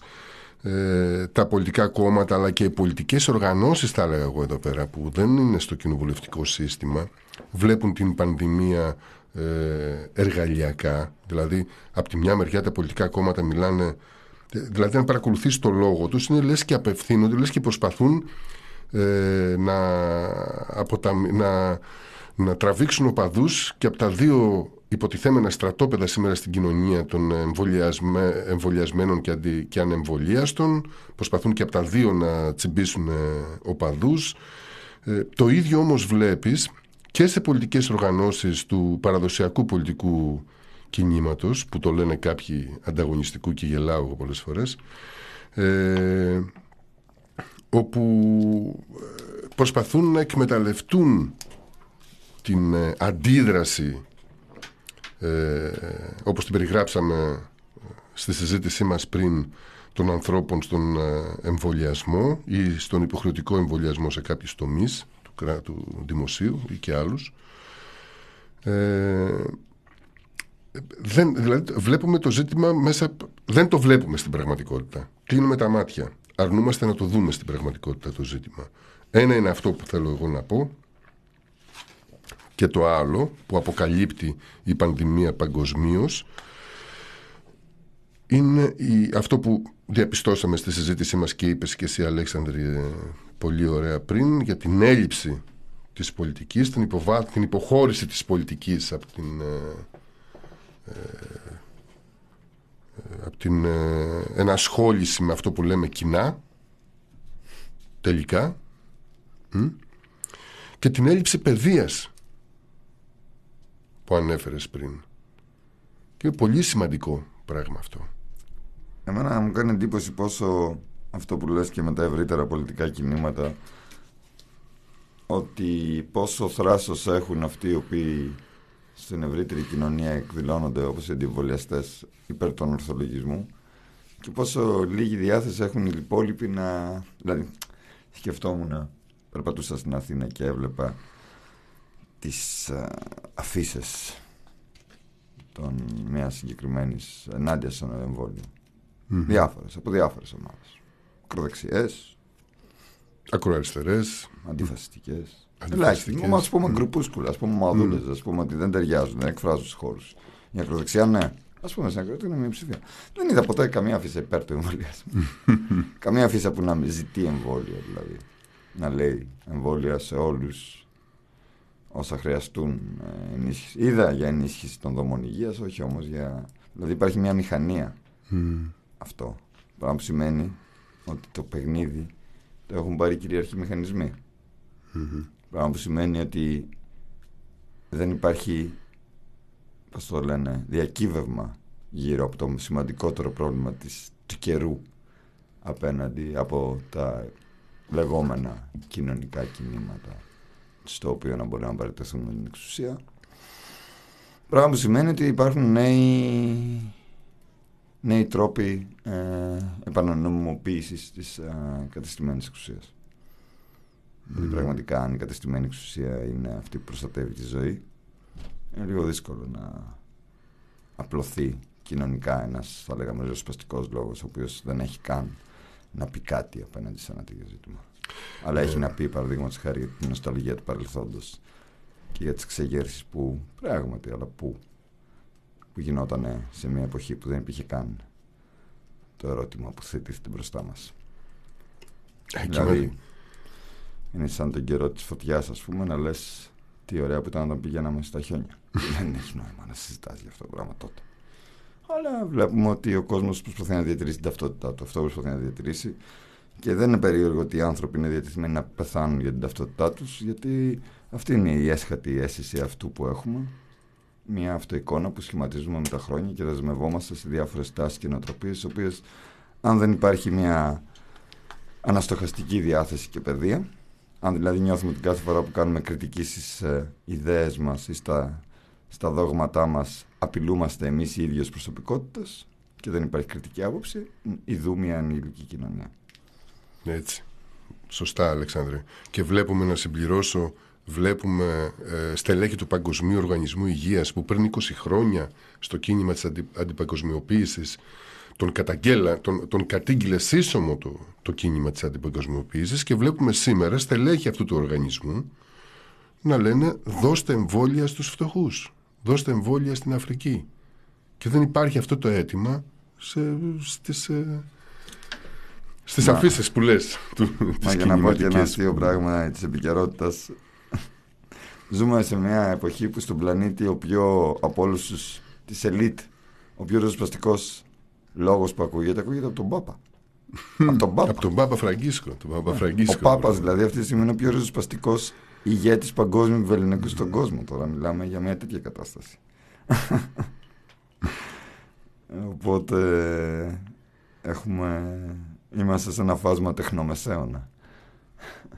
Τεχνομεσαίωνα. Μεσαίωνα υψηλής τεχνολογίας. Ωραία. Ωραία, ωραία λέξη. Χαρακτηρίζει την εποχή, θα λέγαμε. Λοιπόν, ε, μίλησες για την παιδεία πριν. Ε, σιγά σιγά να μαζέψουμε τη συζήτησή μας γιατί περνάει η ώρα και ξέρω ότι είσαι και κουρασμένος ε, μίλησε για την παιδεία και στον εκπαιδευτικό, στην εκπαιδευτική δομή του Athens School αύριο στη Χαριλά Τρικούπα 138 παρουσιάζουμε το βιβλίο του Γιώργου Οικονόμου το οποίο έχουμε εκδώσει πρόσφατα το δημιουργώντας κανένα πολιτική, την πολιτική που αναφέρθηκες και πριν ε, να πούμε ότι γίνεται με περιορισμένο αριθμό συμμετοχών και με, ε, μόνο με εμβολιασμένους στη συμμετοχή. Ναι, και με τα πιστοποιητικά τα απαραίτητα προκειμένου να είμαστε άνετοι στη συζήτηση. Ακριβώς. Και βασικά νομίζω ότι. Δεν ξέρω. Θα μεταδοθεί, θα μεταδοθεί η συζήτηση βέβαια. Θα καταγραφεί και θα ηλεκτρονικά, θα μεταδοθεί καταγραφεί την και θα ε, μεταδοθεί. Κυριακή ε, την επόμενη μέρα από, το, από την, και την ιστοσελίδα του Athens School και το κανάλι στο YouTube. Ε, το ενδιαφέρον με αυτή τη συζήτηση είναι ότι πέρα από την παρουσίαση του βιβλίου και το Γιώργο τον ξέρουν εδώ και οι ακρότες μας σαν ε, έναν εξαίσιο συνομιλητή τουλάχιστον και πολιτικό στοχαστή. Ε, το ζήτημα είναι ότι ο Γιώργος, ο οικονόμου, σε αυτό το βιβλίο ασκεί μια ε, θα λέγαμε γόνιμη κριτική σε πολλά σύγχρονα ριζοσπαστικά ρεύματα έχοντας ασκήσει στο παρελθόν σε άλλα του βιβλία κριτική στο κυρίαρχο πολιτικό σύστημα πολύ σκληρή κριτική και με γεγονότα τώρα στρέφεται προς την ευρύτερη ριζοσπαστική συζήτηση και νομίζω ότι είναι πάρα πολύ ενδιαφέρον αυτό. Είτε διαφωνεί κάποιος είτε συμφωνεί με τον Γιώργο. Γιατί δεν πρέπει να ξεχνάμε ότι σε καιρούς α, πράγματι γόνιμους για την κριτική σκέψη αυτό που χαρακτηρίζει τα, τις ιδέες είναι ότι υφίστανται. Το δημόσιο θα λέγαμε έλεγχο με, ε, ότι δοκιμάζονται κριτικά. Δεν μπορώ να καταλάβω γιατί έχουμε αυτό το φαινόμενο εσχάτως των δογματιστών οι οποίοι αρνούνται να κριτικάρουν τις ιδέες τους είναι, δεν πιστεύεις στις ιδέες σου αν αρνείσαι να, τις υπο, να, να υποστούν τον κριτικό έλεγχο ε, νομίζω ότι η εξέταση του Γιώργου των, ε, των πολιτικών ρευμάτων ε, και της ριζοσπαστικής ε, ε, τάσης του ριζοσπαστικού παγκοσμίου ρεύματος νομίζω ότι είναι πολύ ενδιαφέρουσα και ξεκινάει ξανά μια συζήτηση. Τώρα, ελπίζω αύριο να έχουμε την ευκαιρία να συζητήσουμε πραγματικά και να ξανανοίξουμε αυτή την κουβέντα που γίνεται. Ναι, πράγματι θα την έχουμε αυτή την ευκαιρία. Από ό,τι έχω δει και από αυτούς που έχουν δηλώσει συμμετοχή, θα έχουμε, θα μπουν τα ερωτήματα. Ε, θα γίνει η, συζ- η πρώτη τουλάχιστον συζήτηση, αλλά πιστεύω ότι αυτό το βιβλίο θα προκαλέσει ένα διάλογο στον οποίο θα σταθούμε για καιρό και έχω την ελπίδα ότι θα πάει και παραπέρα την, ε, τις σκέψεις αυτές γύρω από το πώς θα δημιουργήσουμε ξανά την πολιτική. Ε, γιατί έχουμε πράγματι ε, με- ε, α- από την αρχή του 20ου αιώνα, αυτές τις πρώτες δύο δεκαετίες του 21ου αιώνα, του 20ου είπα πριν, του- αυτές τις δύο πρώτες δεκαετίες του 21ου αιώνα, πρώτου αιώνα είχαμε πραγματικά ε, εξεγέρσεις που δεν τις φανταζόμασταν, οι οποίες ε, δεν είχαν σχέση με, με, την, με, με καμιά αυθεντία γύρω από την πολιτική, ότι ξανά βάζαν έστω, στο, έστω, έστω θολά το ζήτημα, ένα θολό αίτημα για δημοκρατία, για πραγματική δημοκρατία. Παρ' όλα αυτά όμως δεν διαμορφώθηκε μια πολιτική πρόταση ποτέ, πα- παρότι είχαμε ισχυρά τέτοια κινήματα, ισχυρές εξεγέρσεις, δυνατές εξεγέρσεις, με ευρύτητα μεγάλη κοινωνική και σε παγκόσμιο επίπεδο όπως αυτή των πλατιών. Έτσι, πήρε μια παγκόσμια κλίμακα. Ναι, και εγώ θα, θα διακινδύνευα να πω ότι οι εξεγέρσεις αυτές δεν ε, έδωσαν άμεσα αποτελέσματα ανατροπής των πολιτευμάτων γιατί αν ε, γινόταν μια πραγματική θα τη Γαλλική Επανάσταση θα πήγαινε θα εξαπλωνόταν αυτό. Γιατί ήταν εξεγέρσεις οι οποίες όφες, όσες έθεσαν το πολιτικό διακύβευμα όπως το κίνημα των πλατιών έθεσαν ριζικά το πολιτικό διακύβευμα και με το ερώτημα της δημοκρατίας όχι της αλλαγής του κατόχου της εξουσίας αλλά της α, δημιουργίας ενός νέου οριζο, οριζόντιου και δημόσιου πεδίου λήψης αποφάσεων με ίση συμμετοχή. Και το έθεσαν α, τόσο ριζικά που πιστεύω ότι αντιμετώπισαν τη βία, την αντανακλαστική του συστήματος σε μεγάλο βαθμό, σε πολλαπλά επίπεδα. Σε πολλαπλά επίπεδα που είχε να κάνει και την αμφισβήτηση της ίδιας της άμεσης δημοκρατίας που τέθηκε ως διακύβευμα. Δεν πρέπει να ξεχνάμε ότι η κεντρική πολιτική, οι εκπρόσωποι του κεντρικού πολιτικού σκηνικού είτε προσπάθησαν να υιοθετήσουν σε έναν βαθμό είτε κυρίως. Θυμάμαι και τον Προκόπη Παυλόπουλο να μιλάει ότι η άμεση δημοκρατία δεν. Δηλαδή έχουμε ισ- ισχυρά θεσμικά πρόσωπα και στην Ελλάδα και αλλού να μιλάει ενάντια στην πραγματική δημοκρατία, την άμεση δημοκρατία. Ένα θέμα το οποίο τέθηκε ρητά από κάποιες κοινωνικές εκδηλώσεις των ετών 2000-2011 ή 2000-2015. Ε, Πράγματι. Βέβαια η καραντίνα δημιούργησε νέες, ε, η πανδημία δημιούργησε νέες, ε, νέες συνθήκες, τις οποίες πρέπει να τις δούμε και γύρω πολύ και στον ε, μετά, δηλαδή πρέπει να δούμε και καθώς εξατμίζεται η πανδημία. Φαντάζομαι στον επόμενο 1,5 χρόνο θα πρέπει να δούμε τι κόσμο... Νομίζω ότι ένα από τα σημαντικά πράγματα τα οποία ε, έθεσε η, η πανδημία δεν μπορεί να υπάρξει τουλάχιστον για μένα ε, δημοκρατική πολιτική πρόταση χωρίς να έχει στο επίκεντρό της το οικολογικό ζήτημα. Πλέον το οικολογικό ζήτημα δεν μπορεί να είναι, θεωρείται περιβαλλοντικό. Είναι κατεξοχήν πολιτικό ζήτημα και νομίζω ότι για μένα και η πανδημία μπαίνει μέσα στο ευρύτερο οικολογικό θέμα. Ναι, και όχι απλώς ε, ε, μπαίνει, μα ή από, το, από την... Ε, από, την, από τις κυρίαρχες πολιτικές δυνάμεις η οικολογία πλέον είναι στον πολιτικό της λόγο. Όχι απλώς είναι στον πολιτικό της λόγο. Είναι και στους, οικονομικούς, στους παγκόσμιους οικονομικούς σχεδιασμούς. Νομίζω ότι η οικολογία θέτει και το ερώτημα του πολιτεύματο. Ε, Με έναν βέβαια. τρόπο επιτακτικό που δεν το έθετε πριν. Δηλαδή, του τι είδους πολίτευμα μπορεί να αντιμετωπίσει θέλουμε προκειμένου να ζήσουμε στον πλανήτη αυτό. ούτως ή άλλως. Έτσι ακριβώς. Έτσι ακριβώς. Ε, αύριο λοιπόν στις 7 η ώρα στο Athens School στη Χαριλά Τρικούπα 138 στην Αθήνα, στα Εξάρχεια θα γίνει αυτή η συζήτηση με τον Γιώργο Οικονόμου και να πούμε ότι από το πολιτικό μας περιοδικό το Αυτολεξί έχουμε μια έκδοση Επερχόμενο. επερχόμενη έκδοση, την περιμένουμε, ε, με κάποιες συνεντεύξεις του Καστοριάδη αδημοσίευτες στην Ελλάδα. Τρεις συνεντεύξεις Τρεις Χριστοριάδη. συνεντεύξεις, ναι. Ε, από το αδημοσίευτες, αμετα, αμετάφρασες και Αμε- δημοσίευτες στην ναι. Ελλάδα ε, οι οποίες ε, αναφέρονται σε μια ευρεία γκάμα θεμάτων από, τα, από τα, πολι- την πολιτική διάσταση αλλά και διάφορα στοιχεία του για τη φιλοσοφική του ε, θα λέγαμε πορεία και κριτική. Ε, και παρά είναι πολύ ενδιαφέρουσες συνεντεύξεις είναι μια μικρή έκδοση που βγαίνει από το αυτολεξί ε, προκειμένου να εμπλουτίσει ακόμα περισσότερο και τα ζητήματα που συζητάμε αλλά και την ε, ευρύτερη ενασχόληση με την ε, ε, φιλοσοφική διάσταση και την πολιτική διάσταση της αυτονομίας και τη σκέψη του Καστοριάδη εν τέλει. Ε, τρεις συναντεύσεις του Καστοριάδη από το εκδόσεις αυτολεξίου ελπίζω ότι θα, θα κυκλοφορήσει σίγουρα την επόμενη εβδομάδα στα βιβλιοπολία. Η, κοινο- η κοινωνία ενάντια στη, η, η κοινωνία ενάντια στη γραφειοκρατία, λοιπόν. είναι ο τίτλος. τίτλος που δόθηκε Μμ.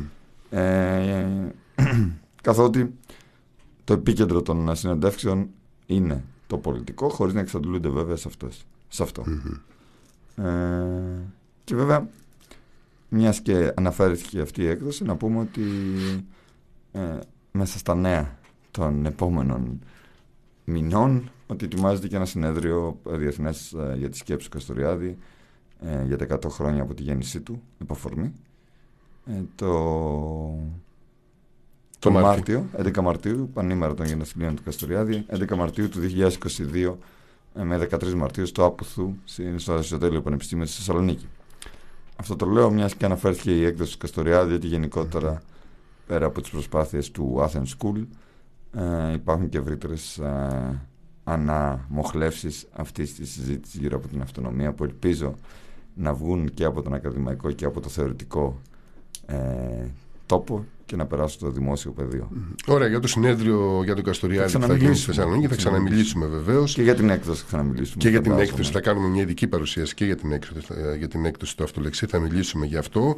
Ε, δεν θα κλείσουμε όμως με αυτά, Αλέξανδρο. Θέλω να κάνουμε μια μικρή αναφορά, τουλάχιστον εγώ θέλω να κάνω, ε, για το συνέδριο που γίνεται αυτές τις μέρες ε, για τα 200 χρόνια από το 1821 από μια μερίδα ανθρώπων όπου συμμετέχει και το αυτολεξί ε, στη διοργάνωση του συνεδρίου. Συμμετέχει το αυτολεξί; Ναι, εγώ ε, βέβαια προσωπικά να πω ότι ε, γιατί γιατί το αυτολεξί δεν είναι οργάνωση πολιτική, έτσι. Ένα πολιτικό περιοδικό είναι. Ε, αποτραβήχτηκα από το συνέδριο εξ αρχής μόλις διαπίστωσα ότι αγαπημένοι μου φίλοι και, σ- και, και συναγωνιστές σε πολλά μετερίζια των κοινωνικών αγώνων ε, που έχουν μια ε, πιο εθνοκεντρική αντίληψη για την ε, εξέγερση αυτή του 1821 άρχισαν να εμφανίζονται στο, στη διοργάνωση. Εγώ αποτραβήχτηκα, θα πρέπει να το πω αυτό. Εντάξει, αλλά ας πούμε ότι είναι ένα συνέδριο κυρίως ιστορικό και όχι τόσο πολιτικό από ό,τι κατάλαβα βλέποντας το πρόγραμμά του. Ναι. Έχει ενδιαφέρον. Έχει ενδιαφέρον, φυσικά έχει ενδιαφέρον. Η επανάσταση του 21 νομίζω ότι είναι κάτι με το οποίο ασχολήθηκε και το Athens School. Βέβαια. Έτσι εκδηλώσει Ναι. και την ε, έκθεση του Θανάση Βαλαώρα να θυμίσω. Βέβαια ασχολήθηκε με κάποιες συγκεκριμένες εχμές και Μμμ. πολύ αιχμηρές και απόκρυφες θα λέγαμε ιστορίες, αποσιωπημένες ιστορίες της Επανάστασης του 21. Δεν είδαμε πολλές τέτοιες βέβαια προσπάθειες ε, σε αυτή τη χρονιά της, του εορτασμού των 200 χρόνων στην Ελλάδα. Όχι, δεν είδαμε. Είδαμε βέβαια μεμονωμένες, μεμονωμένα έργα και από ανθρώπους οι οποίοι έχουν ε, γνώσεις. Ε, δεν είδαμε όμως, ίσως να ήταν και ε, το ζήτημα της, ε, του κορονοϊού Επηρέασε ίσως να αυτό είναι το και πράγμα. η... Δηλαδή έγιναν και κάποια συνέδρια σε ακαδημαϊκά ιδρύματα τα οποία είχαν και μια κριτική διάσταση αλλά και αυτά δεν ε, έφτασαν ποτέ στο ευρύ κοινό. Γενικότερα ε, δεν ε, κοινωνικοποιήθηκε θα λέγαμε ένας κριτικός λόγος γύρω από την Επανάσταση αλλά από την άλλη δεν κοινωνικοποιήθηκε ούτε ένας οποιοδήποτε λόγος γύρω από την Επανάσταση ακόμα και οι επίσημες εκδηλώσεις Πράγματι. όπως το κενό. Ναι, ναι. Νομίζω ότι η ελληνική επανάσταση του 1821 για να, αποτι- για να πω ένα τέτοιο σε αυτή την ελληνική κοινωνία έχουμε ξεχάσει ή δεν μπορούμε να θυμηθούμε πλέον γιατί μας αφορά.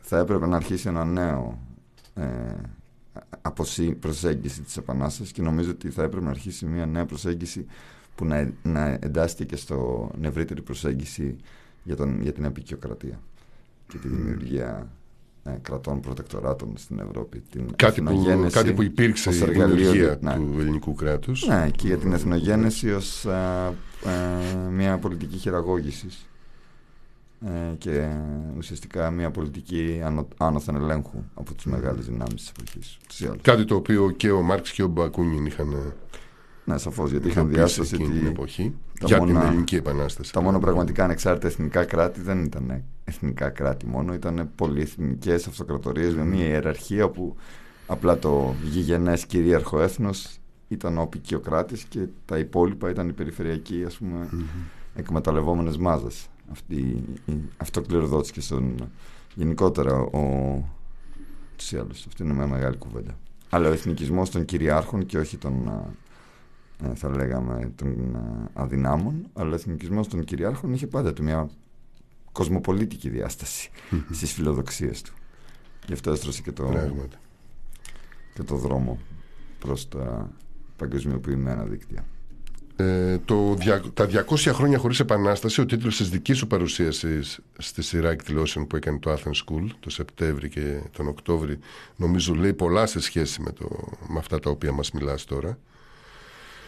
Ε, και επίσης η παρουσίαση του οικονόμου, του Γιώργου Οικονόμου ε, για, την, ε, για, τον, ε, για, την, για τη σύνθλιψη του ελληνικού διαφωτισμού, αν το, αν το, αν το βάζαμε αυτό σε εισαγωγικά. Για τον ελληνικό Για- διαφωτισμό. Για τον νεοελληνικό διαφωτισμό. Ναι, είναι, είναι στοιχεία μιας συζήτησης η οποία δεν έγινε. Σαν να ήταν μια ευκαιρία να γίνει μια τέτοια συζήτηση στο δημόσιο χώρο, αλλά δεν έγινε. Από την άλλη, δεν είδα να υπάρχει και μια έτσι τεράστια αναπαραγωγή του κυρίαρχου του παραδοσιακού εθνικιστικού αφηγήματος παρά μόνο μεμονωμένα. Οπότε κάπως πέρασε αδιάφορα. Πέρασε πράγματι. Διάφορα, Εντάξει, αλλά θα δούμε τι θα γίνει στα 300 χρόνια. νομίζω ότι δεν θα υπάρχουν 300 χρόνια. Γιατί θα έχει. Εδώ θα είμαστε. αλλάξει, θα έχει... Εδώ θα είμαστε. Λοιπόν, ε, θα πρέπει να χαιρετήσουμε τους ε, φίλους και τις φίλες που μας ακούνε αυτή τη στιγμή, Να, πράγματι να καληνυχτήσουμε να καληνυχτήσουμε. σε αυτή την ε, εκπομπή μας θα είναι η τελευταία του 2021, αν δεν υπάρξει κάτι. Αν δεν υπάρξει κάτι Κάποιο έκτακτο, έκτακτο και γεγονός. κάνουμε κάποια εμβόλυμη, θα είναι μάλλον το- η τελευταία. Γιατί συνήθως κάνουμε μία εκπομπή τον μήνα, αλλά κάνουμε πολλές φορές και δύο και τρεις άμα χρειαστεί. Ε, δεν είμαστε επαγγελματίες ε, του ραδιοφώνου, είμαστε ένα πολιτικό περιοδικό. Είμαστε ερασιτέχνες. Είμαστε ερασιτέχνες. Εραστές της τέχνης του ραδιοφώνου, οπότε έχουμε μια πιο βαθιά. Το αγάπη. αγαπάμε το ραδιόφωνο και εγώ και εσύ. Το έχουμε κάνει και στο παρελθόν και άλλες φορές. Εγώ από μικρό παιδί. Ε, και θα ξαναμιλήσουμε για, την, ε, για τα 200 χρόνια χωρίς επανάσταση εδώ στην εκπομπή μας. Θα ξαναπούμε μερικά πράγματα. Θα αφήσουμε να κυλήσει το συνέδριο και να δούμε και θα ξαναμιλήσουμε γι' αυτό. Κάναμε και τις ανακοινώσεις μας. Τα είπαμε όλα. Γεια σας. Και ελπίζουμε κάποιου από εσάς να μπορέσουμε να σας δούμε και αύριο στην εκδήλωση. Πράγματι, ναι. Ε, και οπωσδήποτε την πρώτη βδομάδα του Γενάρη θα ξαναμιλήσουμε.